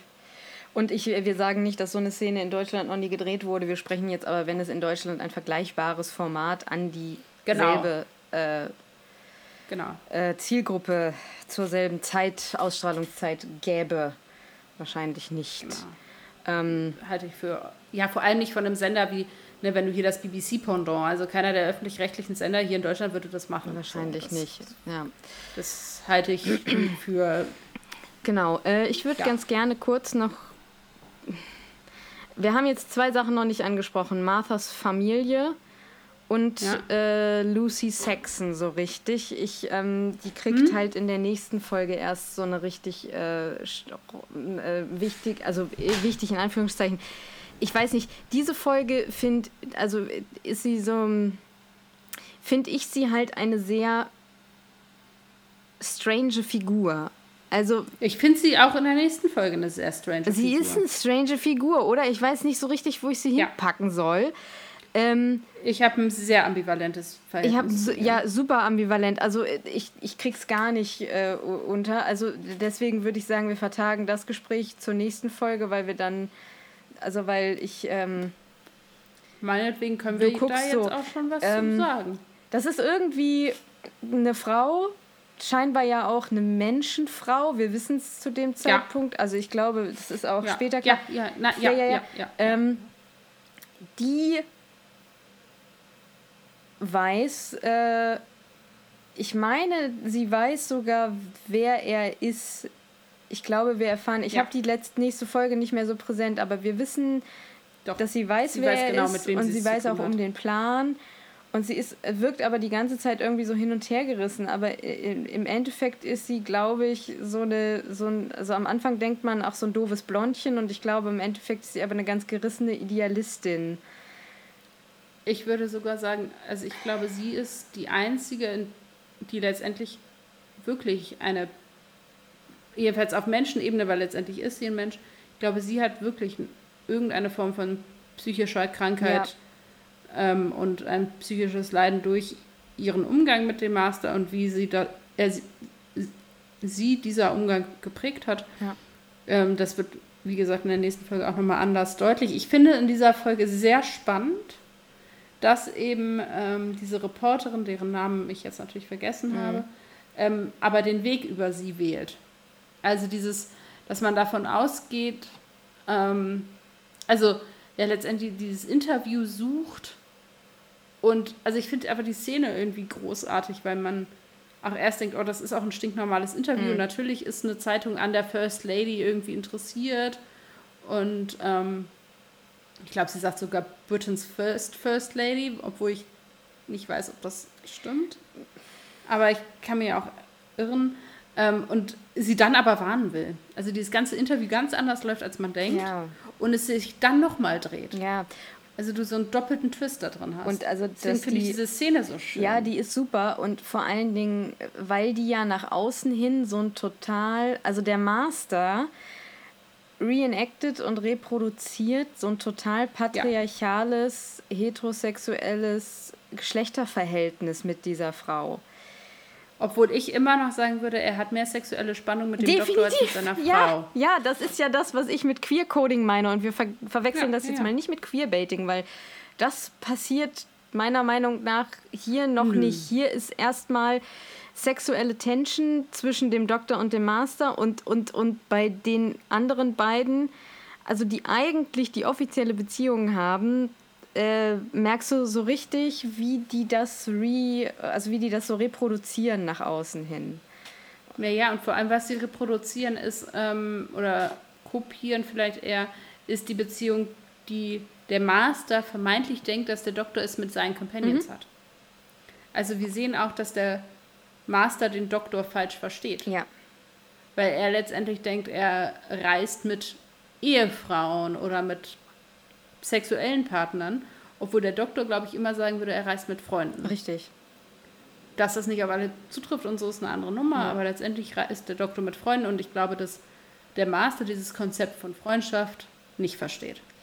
Nicht in Oder nicht in, nicht in dem Sinne, wie der Doktor das versteht, weil ich Ja. glaube tatsächlich, wenn man den Master in einem relativ äh, ruhigen Moment fragen würde, würde er wahrscheinlich sogar behaupten, dass der Doktor sein bester Freund ist oder die, die, die, Hm? die das Lebewesen, zu dem er die meisten Gefühle Hm? dem er die meisten Gefühle so entgegenbringt. Ich glaube, der Master hat eine wohl sein, ganz ja. andere Vorstellung von Freundschaft oder von, Oder von Beziehung sich. und Zuneigung. Ja, Ja, ja ich finde, sie ist hier auch so ein bisschen so eine ähm, ja, Armtrophäe. ja klar. Ähm,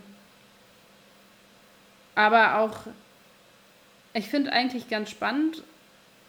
Man hätte natürlich viel mehr aus ihr machen können, wenn man anders Zeit gehabt hätte und anders da ähm, Schwerpunkte gelegt hätte. Aber was ich spannend finde, ist es eben nicht nur das. Sie ist eben nicht nur das blonde Püppchen an seinem Arm, sondern sie ist eben doch das kleine bisschen mehr, weil sie ja weiß, wer, sie, wer er ist und weil sie mit seinem Plan mitträgt. Genau. Ich glaube, dieses Klischee von, das ist halt irgendwie die schöne, aber dumme Frau an seinem Arm, wäre letztendlich nur ganz erfüllt, wenn sie eben auch denken würde, oh, es ist alles so, wie er es eben allen anderen erzählt. Aber sie ist ja eingeweiht. Ja, ja, genau. Ja, dann haben wir Marthas Familie, die halt, also gerade äh, die Mutter, das ist auch wieder so eine problematische Mutterfigur, also die im Prinzip, mhm. die im Prinzip irgendwie denken, dass sie durch den Verrat an ihrer Tochter das Beste für ihre Tochter tun aber damit natürlich komplett auflaufen. Und ich finde es interessant, dass der Vater dann am Endeffekt irgendwie das Rückgrat hat, äh, am Ende zu sagen, ja. nee, wir machen das nicht. Ähm, ich frage mich die ganze Zeit, was mit seiner Freundin passiert ist, ja. die nämlich tatsächlich nur Armschmuck ja. ist. Die ist irgendwie einfach weg. Die hat sich einfach aufgelöst. Ja, und dass die dann gefangen genommen werden und dass am Ende natürlich wieder ganz klar wir dieses, äh, dieses, dieses, dieses äh, Sklavenverhältnis haben. Also dass diese nächstes Mal auch noch naja, mehr. noch mehr, dass diese schwarz, also dass diese, dass diese nicht weiße Familie äh, als gefangene Sklaven ja. dieser dieser Plantagenbesitzer. ja, das ist gruselig. Ja. Das ist ganz gruselig und ganz ja, was heißt unglücklich, aber es ist einfach eine, ja. eine sehr schlecht gewählte Motivik. Definitiv. Ganz schlimm. Definitiv. Ähm, weil die, der Master und, und, und, und, und Lucy ja auch noch wirklich weißer als weiß. Es geht ja nicht mehr weiß, ja. es geht ja nicht mehr weißer. Die nee. sind ja beide blond.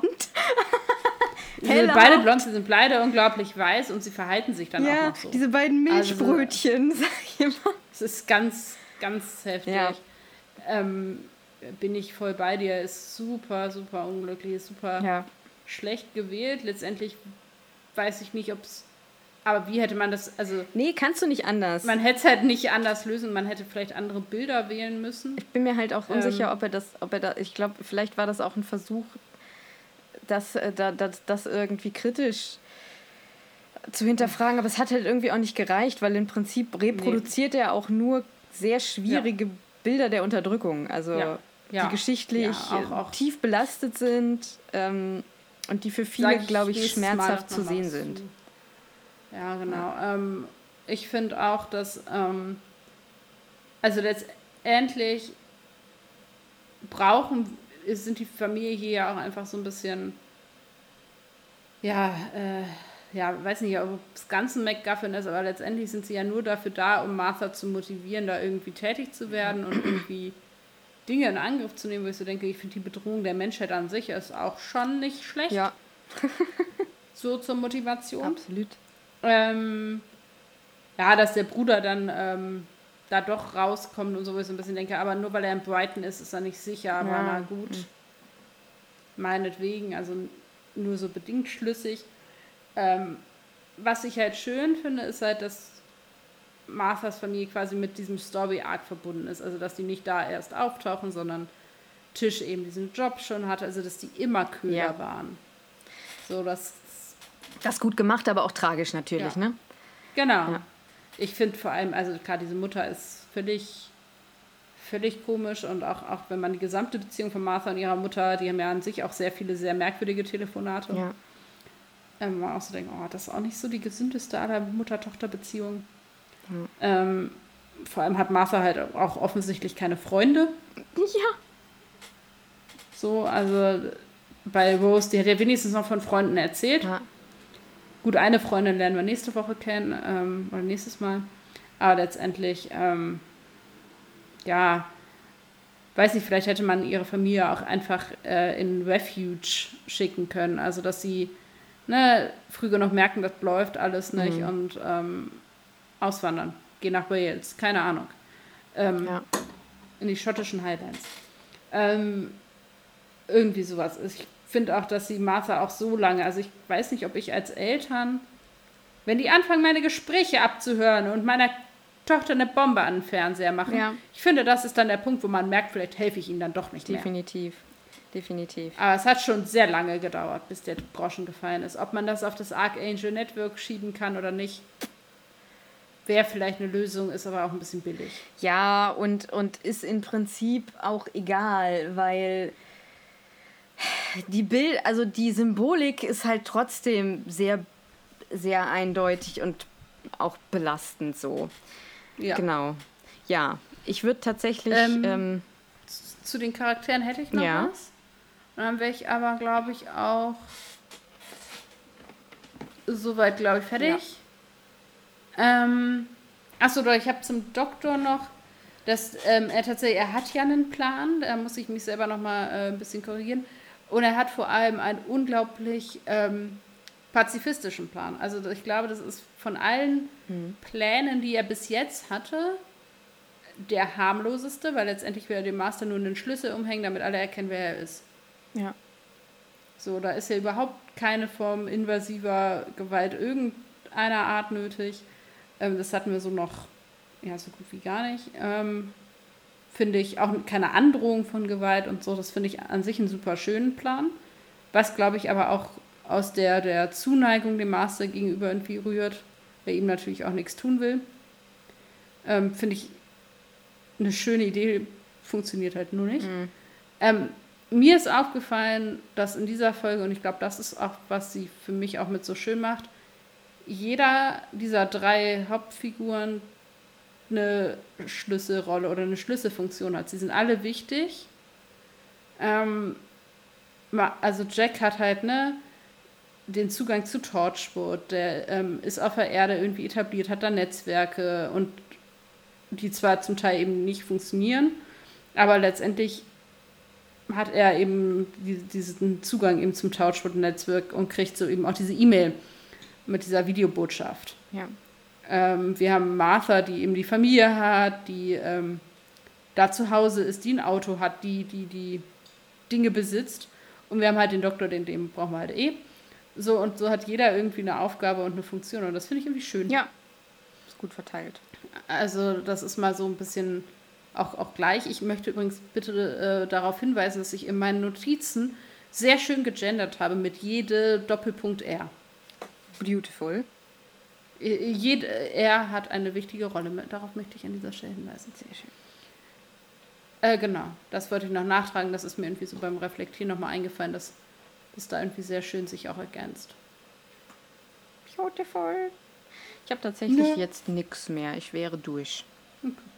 Ja, ich hätte jetzt noch was mitgenommen. Ja, also ich jetzt von der Story. Ja, ja, äh, genau. Was hast du denn mitgenommen, Stella? Ja, das ist jetzt auch super, super tiefsinnig. Tatsächlich. Ich finde, es ist mal endlich auch eine Folge, die, ich glaube, in dieser Staffel jetzt das erste Mal auch wirklich auch so ein bisschen was zum Mitnehmen und zum Reflektieren im eigenen Alltag nämlich hat. Ähm, nämlich das Hinterfragen der Systeme, in denen wir leben. Also diese Frage nach diesem Archangel Network, das ähm, eben klar hier in einer überspitzten, überdramatisierten Form irgendwie Gedankenkontrolle ausübt. Aber, ähm, und das ist, ne, muss man in diesen Zeiten immer auch sagen, ne, das heißt nicht irgendwie auf die Straße gehen und Dinge protestieren, die letztendlich schon Sinn haben und denken, es sind alles Verschwörungstheorien oder überall Verschwörungsmythen sehen, die da nicht sind, sondern eben das Hinterfragen von Gewohnheiten, die vielleicht einem mehr schädigen, als man selber irgendwie wahrnimmt. Muss ich immer mein Handy in der Hand haben? Muss ich immer erreichbar sein? Ähm, ist es nicht auch gesund, wenn ich sage, okay, heute ist Sonntag, heute antworte ich mal auf manche Nachrichten auch nicht? Ähm, also auch so ein bisschen das, oder lese ich immer nur aus einer Zeitung oder lese ich mal aus zwei Zeitungen und hole mir dazu eine zweite Meinung ein? Ja. Also das ist, was ich meine. Also das, das gesunde Reflektieren über Dinge, die ich als selbstverständlich und gegeben hinnehme oder überhaupt informiert zu sein über das, was passiert. Da fängt das ja schon an. Das ist ja schon Schritt eins. Also zu sagen, okay, wir leben in einer Welt, in der es vielleicht auch wichtig ist, zu manchen Dingen eben auch erst wissen und dann eine Meinung zu haben. Ich finde, das ist die bessere Reihenfolge, als erst eine Meinung und dann Wissen zu haben. Ähm, weil dann ist mein Wissen nämlich meiner Meinung unterlegen.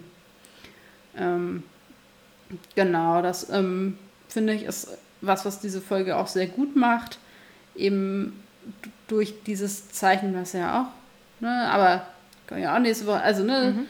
Die Frage von Archangel, also hier wird auch ganz viel mit bedeutungsschwangeren Namen gearbeitet, sowohl The, Valiant äh, bedeutet halt, ähm, ist, ich glaube, dass der Ritter bei Kyra auch Valiant, oh, irgendwas, äh, The Night of the Valiant, also bin ich mir aber, ähm, bin mir nicht ganz sicher, aber geht um, um Mut und, und ähm, ich glaube, Wagemut oder, oder ähm, also Resilienz ist der falsche Ausdruck, aber so, so Durchhaltevermögen und, und stark sein und äh, hoffnungsvoll und so, das ist Valiant. Also auch, auch ein ganz, Tabea googelt das zum Glück nebenbei. Ähm, aber ist schon auch gewollt gewählt. Und Archangel als ja, Erzengel natürlich auch nicht, natürlich. nicht, nicht zufällig. Ähm, und das ist halt auch das, was da ganz klar auch mit thematisiert wird. Also klar ist das damit das auch gemeint ist. Jetzt ja keine krasse Interpretationsleistung an der Stelle. Mhm. Ja, so richtig steht hier jetzt. Ah, okay. Ah. Okay. Ich habe jetzt gerade mal Valiant gegoogelt und da kommt ganz viel Film und Comic und so weiter. Also das, das klingt auf jeden Fall so, als wäre das irgendwann mal aus einer Mythologie oder von Wagner äh, gekommen. Da war ich ja gar nicht so weit Nee, weg. warst du tatsächlich nicht. Was hast du denn so mitgenommen? Ja, also im Prinzip genau das gleiche. Ich habe halt aufgeschrieben, das Archangel Network als, äh, als System, das irgendwie das heutige System äh, hinterfragen lässt ähm, und du hast das jetzt gerade so schön, äh, oder nicht nur das heutige, sondern insgesamt Systeme hinterfragen lässt. Und du hast das jetzt gerade so schön ausgeführt, dass ich da eigentlich gar nichts mehr zu sagen muss. das ist ganz gut. Ja, gut. Ganz gut gelaufen. Auch mal praktisch. Ja, ähm, jetzt komme ich ein bisschen in die Bredouille, weil ich nämlich tatsächlich meine Frage, die ich hatte, die haben wir schon besprochen. Stell mir Aber wir haben eh immer noch erst das Zitat. Immer. Oh Gott, ich habe das hier noch nicht verändert in dem Dokument. Wir machen diesen Podcast jetzt seit 363 Tagen. Ja. Ah, erstes okay, soll ich dann mal mein Zitat vorlesen? Ich bitte darum. Okay, warte. Jetzt ändere ich das hier im Dokument, sonst werde ich wahnsinnig. Okay, mein Zitat ist vom Master und vom Doktor. Der Master sagt Doktor, der Doktor sagt Master. Der Master sagt, I like it when you use my name. Dann sagt der Doktor, you choose it, Psychiatrist's Field Day. Also Psychiatrist, Psy, wow, also psychologischer Fehltag, ne, so. Äh, und Ausflug. der Master sagt, as you choose yours, the man who makes people better, how sanctimonious is that? Gell? Einfach mal sacken lassen. Ich habe ein unglaublich langes Zitat mitgenommen, aber ich finde es einfach so schön. Ich hoffe, dass ich das jetzt hinkriege, ohne dass Sabea das fünfmal schneiden muss, weil ich mich verhasple. Es ist eine relativ lange Passage. Ähm, es ist der Doktor, der über Gallifrey redet, aber ich finde, das ist auch eine Stelle, wo einfach englische Sprache mal richtig schön ist.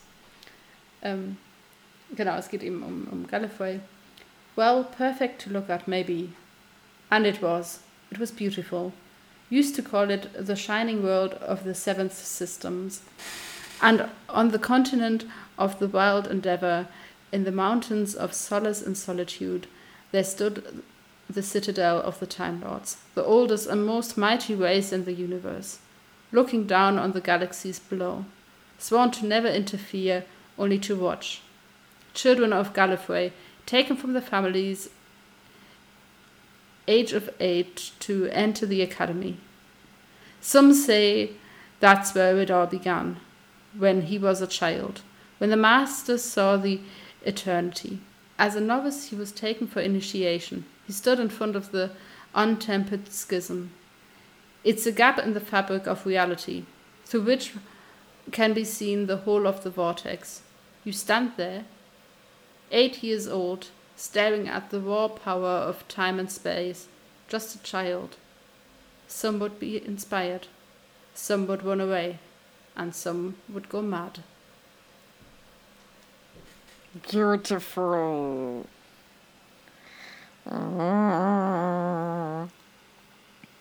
Total schön. Ich finde diesen, also ich finde den Text, es ist, äh, es ist einfach unglaublich gut geschrieben. Ja. So, ja. du willst deine Frage nicht stellen. Ja, ich habe halt geschrieben, ich habe halt der Master als tragische Anti-Heldenfigur, Fragezeichen. Ja, okay. Ja, hatten wir. Ja. halt so dieses, ja, okay. Und mir fällt jetzt spontan tatsächlich auch echt keine Frage zu der Folge ein, so richtig.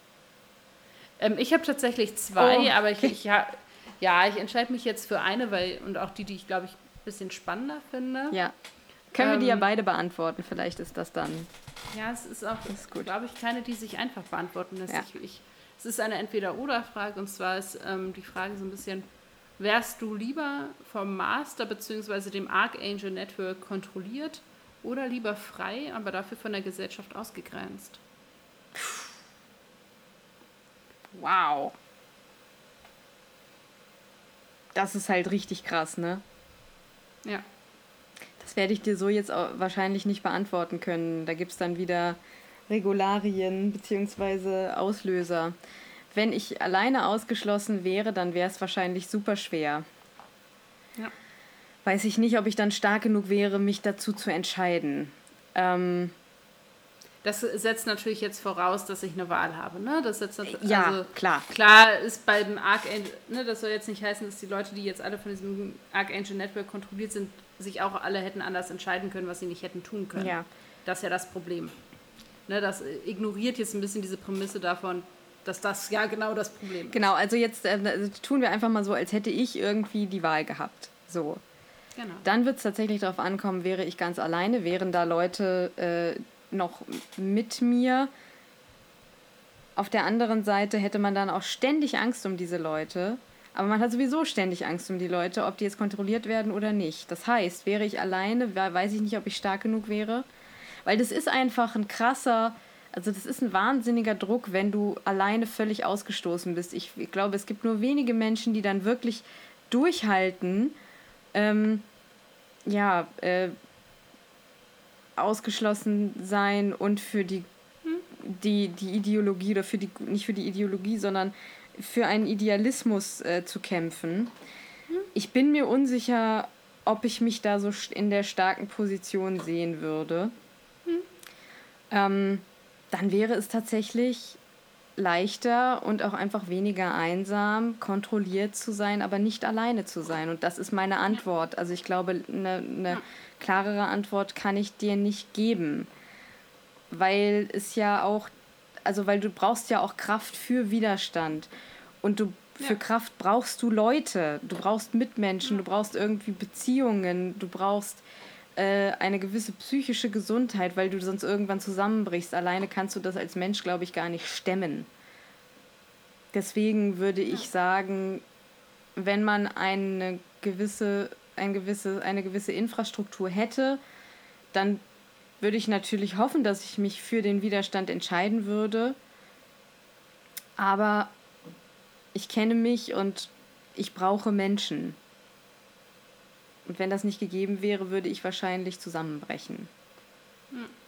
Ich kann mich der äh, Antwort nur anschließen. Ich glaube, ich wäre auch eher für äh, ja, Bliss of Ignorance in Angesicht von, von totaler Isolation auf jeden ja. Fall, ja. Definitiv. Absolut. Möchtest du denn erzählen, wozu du dich gerade äh, spontan entschieden hast, äh, es jetzt noch zu genießen gerade? Ja, also folgendes. Ich bin im Moment so ein bisschen, erstens habe ich mich, äh, jetzt beschäftige ich mich gerade viel mit Nach Masterarbeitsnachforschung, ähm, gucke da Sachen, Dinge, äh, und habe tatsächlich auch einfach nicht so viel Energie, mich äh, in meiner Freizeit noch mit äh, den neuesten popkulturellen Ergüssen, die im Moment für mich auch nicht so ergiebig sind, äh, zu beschäftigen. Ähm, Sie hat Erguss gesagt. Treppenwitz, Beine hoch. Ähm, deswegen habe ich wieder mal in meine ähm, ja, Konserven, Konservenkiste gegriffen und habe mir diesmal tatsächlich ein Buch rausgesucht. Ähm, das ist von Alexander Doty und das heißt Making Things Perfectly Queer. Und das ist schon auch ein, ein, ein wissenschaftliches Buch, allerdings ein kulturwissenschaftliches, ein filmwissenschaftliches in dem Fall. Und Dotti hatte, der ist leider schon gestorben, eine sehr ähm, ja, nahbare Art zu schreiben. Das heißt, er benutzt, obwohl er wissenschaftliche Texte schreibt, durchaus anekdotenhafte ähm, Werkzeuge, Elemente. Also er erzählt viel von sich und ähm, man merkt, das, was er da bearbeitet, das ist seine Leidenschaft. Er schreibt in dem ähm, Buch, das schon relativ alt ist. Ich muss mal ganz kurz gucken. Die Ausgabe, die ich jetzt hier habe, die ist von 1993. Na, also das ist jetzt nicht mal der neueste heiße Scheiß am Wissenschaftshimmel. Den kann man aber immer noch wunderbar lesen, wenn man sich so ein bisschen mit, ja, äh, Geschichte von Queering in, in seinem Fall Film, ähm, beschäftigen möchte. Er erzählt halt, wie, sagt ja der Name auch schon, wie man im Prinzip in Mainstream-Media gehen kann und Dinge für sich queeren kann. Ähm, und das auch von der queeren Szene Jahrzeh also jahrzehntelang getan wurde. Und äh, das macht er eben aus der Perspektive eines äh, selber äh, queeren Mannes und erzählt eben ganz viel, äh, wie er als Kind irgendwie den Zauberer von ausgeguckt hat, beispielsweise, und da eben schon äh, das offensichtlich gequeert hat, nur damals hatte man eben noch keinen Ausdruck dafür. Mhm. Und ja, das kann ich echt nur empfehlen. Ähm, es ist wie gesagt wirklich. Jetzt habe ich einen Ohrwurm. Oh, scheiße. We're off to see the wizard, the wonderful wizard of Oz. ja, also Alexander Dotti, Making Things Perfectly Queer.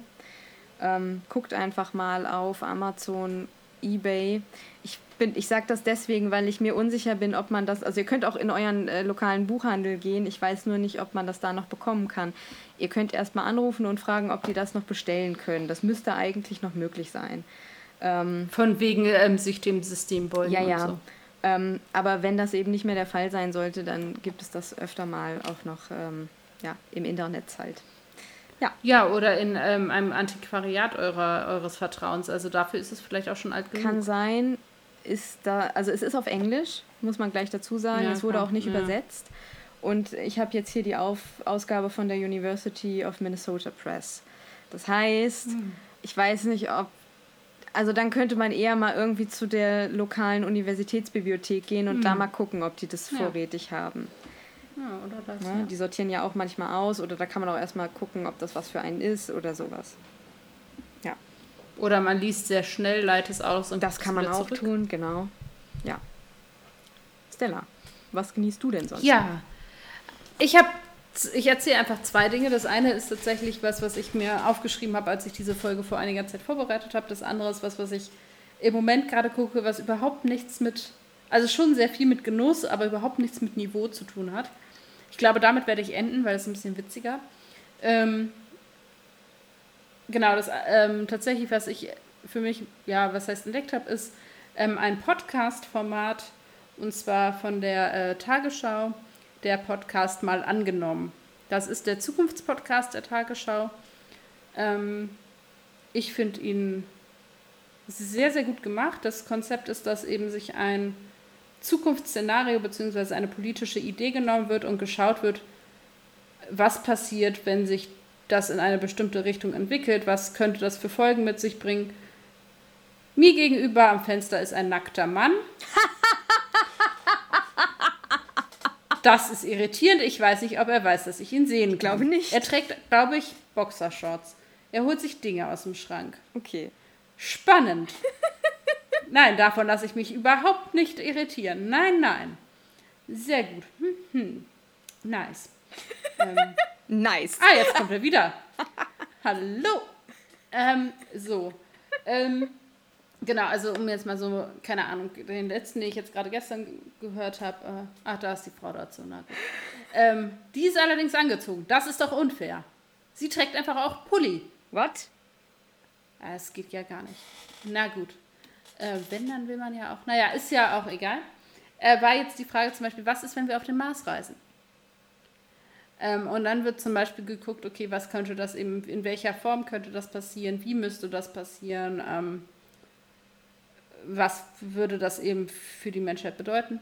Aber ähm, öfter werden dann zum Beispiel, ähm, also ganz viel gibt es eben um, um bestimmte politische Ideen. Ähm, zum Beispiel, was ist, wenn wir Massentierhaltung abschaffen? So was, was macht das dann? Und was ich eben besonders charmant finde und was eben wahrscheinlich unter anderem daran liegt, dass es eben von der Tagesschau gemacht wird, ist es meiner Meinung nach da eine gewisse Neutralität äh, zugrunde liegt.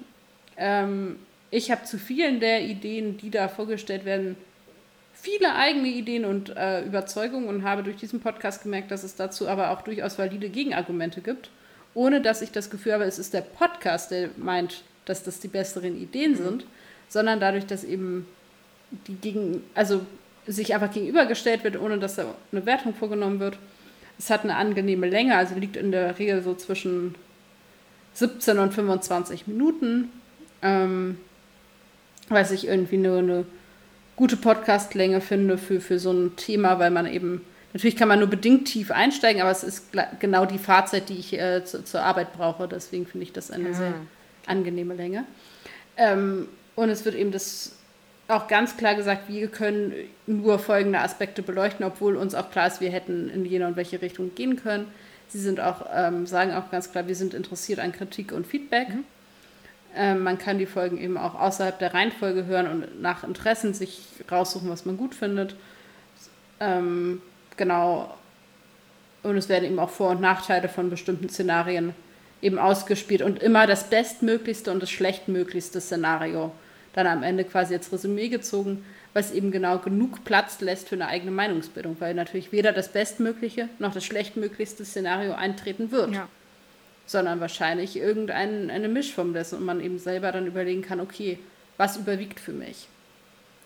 Und es sind eben auch die großen politischen Themen, ne? Also es sind halt eben, ne, wie gesagt, Massentierhaltung, es wird viel eben zu, zu Energie gefragt, es wird viel zu ähm, AI und, und äh, Robotik gefragt, ähm, zu Themen von sozialer Gleichheit und ähm, all sowas. Also es, es gab ganz, ganz, ganz, ganz viel zu Corona, da habe ich jetzt vieles auch nicht gehört, weil ich da auch das nicht mehr hören musste in dem Fall. Aber Ja. wie gesagt, man kann sich eben auch raussuchen, was man haben will. Es gibt mittlerweile ultra viele Folgen auch schon.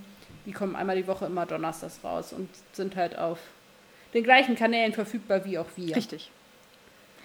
Ähm, genau, das finde ich einfach ein ganz, ganz schönes Format. Wenn man sich eben informieren will, und das schließt ja auch ein bisschen an diese Folge an, so diese Idee von sich selber eine Meinung zu einem Thema zu bilden. Ja. Ähm, zu dem anderen, was ich jetzt gerade gucke, hat wirklich, wie gesagt, nichts mit Niveau, aber ganz viel mit Genuss zu tun. Ich gucke gerade absolutes Trash-TV auf Netflix.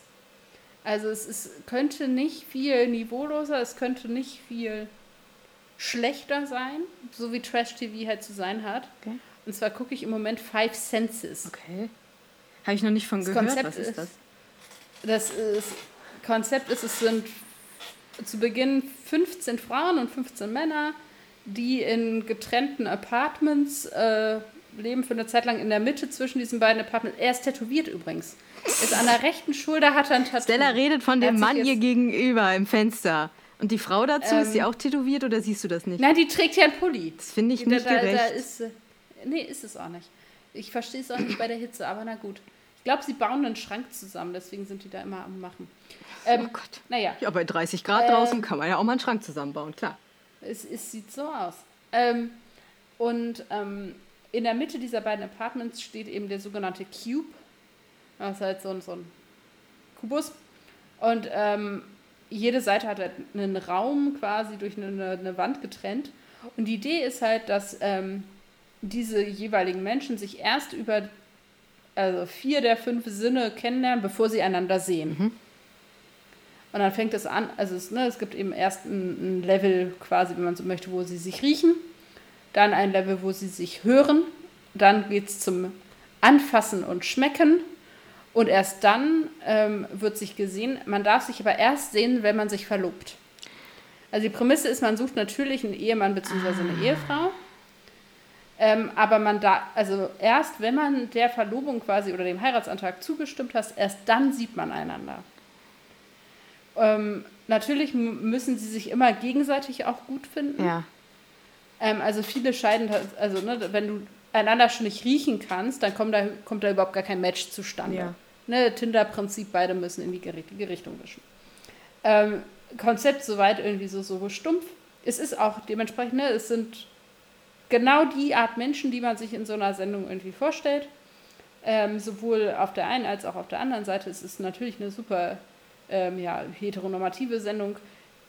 Letztendlich geht es ja auch nur so auf.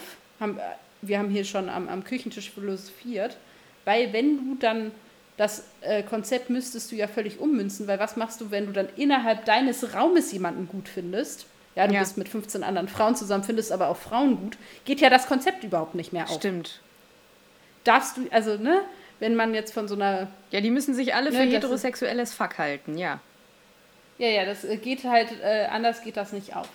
Ähm, naja, und äh, genau, und am Ende die Paare, die dann, also ich bin jetzt schon so weit, dass das mit der Verlobung ist schon durch. Und die Paare, die sich halt jetzt äh, verlobt haben, fahren dann zusammen in den Urlaub nach äh, Griechenland, um sich dann eben auch endlich mal kennenzulernen ordentlich. Und dann ist halt die Frage, wer dann am Ende vor dem Altar steht. Also ne, so, so mhm. ganz so, so, so ein super Klischee. Aber ich finde es großartig.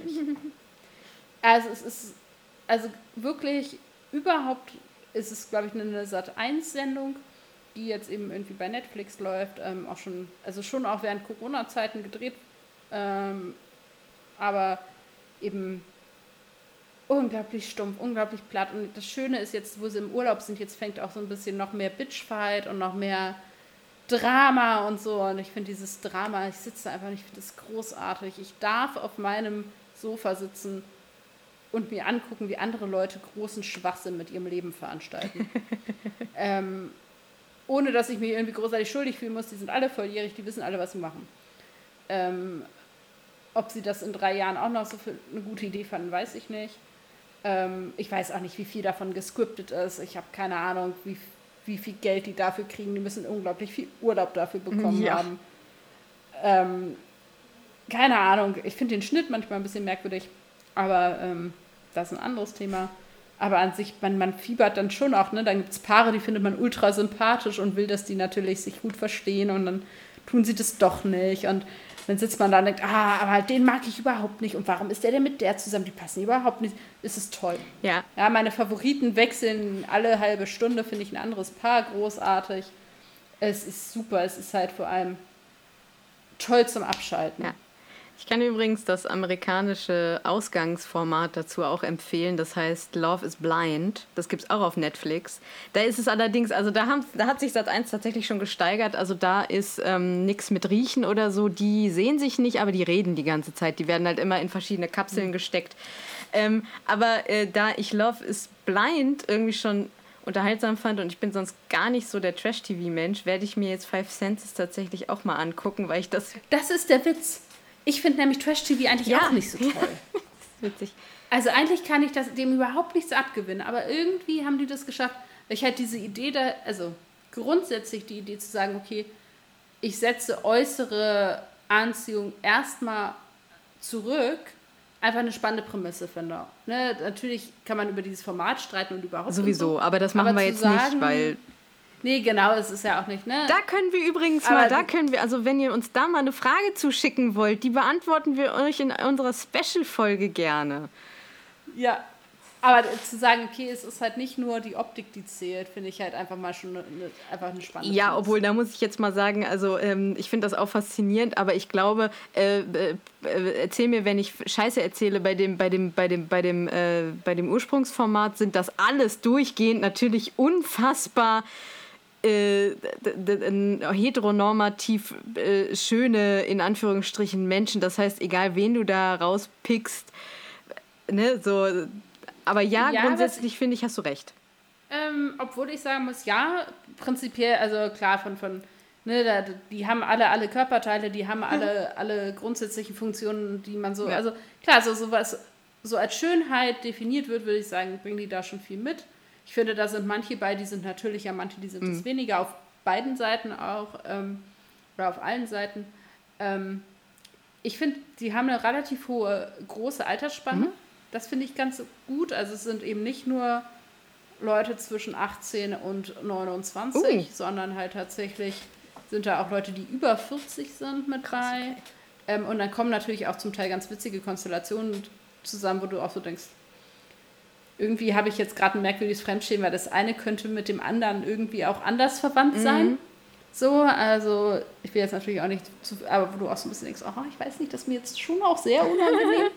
ja. ähm, natürlich sind auch ähm, dann ähm, auch sonst deckt das jetzt nicht so die große Bandbreite an Vielfalt ab, sowohl was so, so Karriere und Job und Bildungsniveau angeht, wie auch aber auch ähm, Herkunft, Aussehen und so. Natürlich gibt es auch ein paar Leute, die wiegen ein bisschen mehr, die sind dann aber anders schön. Also, oder ne, nicht, dass Übergewicht nicht schön ist, ja, aber ich weiß, was du nach diesen Standards gesehen, so, ne? Ja. Ähm, klar, also da kannst, ne, das, natürlich haben die da vorab auch eine Auswahl getroffen, ganz klar. Aber trotzdem irgendwie, ja. Ich bin mal gespannt, wer am Ende heiratet oder ob am Ende überhaupt gar niemand heiratet.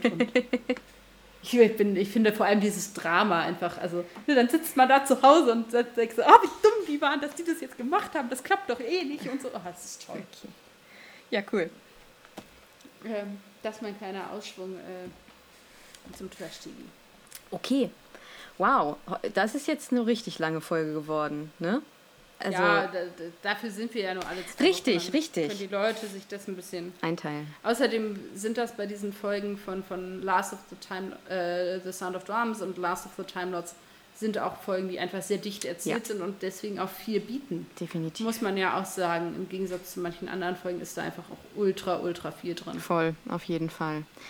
Ja, ihr Lieben, ähm, dann können wir eigentlich nur noch sagen, dann kann ich nur noch sagen, wir nur noch sagen, ich will nicht für dich sprechen, aber was ich glaube ich für uns beide sagen kann, ist, schickt uns bitte Fragen bis zum 23.06. Wir würden gerne irgendwie eine schöne Special-Folge zusammenklötern, aber dazu brauchen wir ein bisschen eure Unterstützung. Also wirklich zu, zu, zu, zu auch mal außerhalb von Doctor Who irgendwas. Also äh, sehr gerne. Äh, schickt uns eure Kurzgeschichten, zwei Seiten, äh, Schriftgröße 12 und äh, ihr könnt das schicken an brillant.drwho.web.de, das ist unsere E-Mail-Adresse, oder an unseren Instagram-Account, von dem Stella den Namen weiß. Genau, das ist äh, Brillant, ein Dr. Who-Podcast. Auch da ähm, könnt ihr Dinge verschicken. Ich weiß nicht, wie gut das per Instagram geht tatsächlich. Da könnt ihr uns aber schreiben und nochmal nach der E-Mail-Adresse fragen. Ähm, ihr könnt die auch, wie gesagt, ähm, an anderer Stelle hatten wir schon mal erwähnt, ihr könnt die auch selber einlesen und uns als Audio zukommen lassen. Auch das ist eine Möglichkeit, wenn ihr möchtet, dass eure wunderschöne Stimme hier im Podcast vielleicht auch mal auftaucht. Ähm, das noch als kleiner Hinweis, als Alternative dazu. Ähm, ja, den, den Wünschen und so kann ich mich anschließen. Ich würde auch sagen, ihr dürft auch gerne, wenn euch das interessiert, vielleicht persönliche Fragen stellen. Es ist uns dann ja überlassen, inwiefern wir die beantworten. Genau. Äh, unsere Lieblingseissorten, Schuhgrößen ja. oder äh, sonstige Dinge. Ähm, auch gerne, also was ich mal spannend fände, wäre, wenn ihr vielleicht in Staff dieser Staffel selber noch, ne, wir stellen uns ja gegenseitig Fragen zu den Folgen, aber wenn ihr findet, wir haben da irgendwie Dilemmata oder Gedankenspiele übersehen und ihr würdet gerne mal wissen, wie würden wir denn in bestimmten Situationen, die in den Folgen jetzt vorgekommen sind oder bestimmten moralischen äh, ja, Auseinandersetzungen, wie würden wir da agieren? Also falls ihr findet, wir haben uns da irgendwas nicht gefragt, könnt ihr auch das gerne machen. Ja, auf jeden Fall. Also, ne, aus den Folgen heraus, ach, ich hätte aber gern gemusst. Und dann äh, beendet diesen Satz, genau. Genau. Und die E-Mail-Adresse sowie den Instagram-Account findet ihr auch immer in den Show Notes, gell? Also Zweifel einfach mal da reingucken, da habt ihr es dann auch nochmal zum Copy and Pasten. Genau. Ähm, ich wünsche euch diese Woche mal ähm, tatsächlich Kühle. Ja, also ähm, kühlen Kopf, äh, sowohl äh, drin und draußen, genug Wasser. Ich weiß, es sagen viele Leute und es ist, trinkt genug. Kinder, trinkt genug, auch wenn man danach schwitzt. Trinkt, es ist wichtig. Nicht umkippen, das ist unnötig ähm, und nicht gesund. Deswegen ist das mein Rat äh, diese Woche. Ähm, ich kann noch einen kleinen dann, dann bin ich auch ruhig. Mein Tipp für diese Woche und für dieses heiße Wetter. Ähm, starken Kaffee oder Espresso in ein Eiswürfel ähm, tun, einfrieren. Dann ähm, das Ganze rausnehmen und aus dem Behälter lösen. Das Ganze mit äh, einem Teelöffel, wenn man ganz süß ist, auch ein bisschen mehr, äh, Karamellsirup übergießen und aufgießen das Ganze mit 200 Millilitern äh, Mandeldrink. Gerne auch gekühlt. Unglaublich geil, macht sehr wach und ist super erfrischend. Ist auch so ein bisschen der Eiskaffee für dieses doch sehr, sehr heiße Wetter. Kann ich nur so äh, empfehlen. Ich bin dann raus. Ganz großartig, dem kann ich mich nur anschließen. Von mir gibt es wie immer den Hinweis, seid kreativ, so kreativ ihr könnt. Und dann hören wir uns in zwei Wochen wieder. Bis dahin, ade.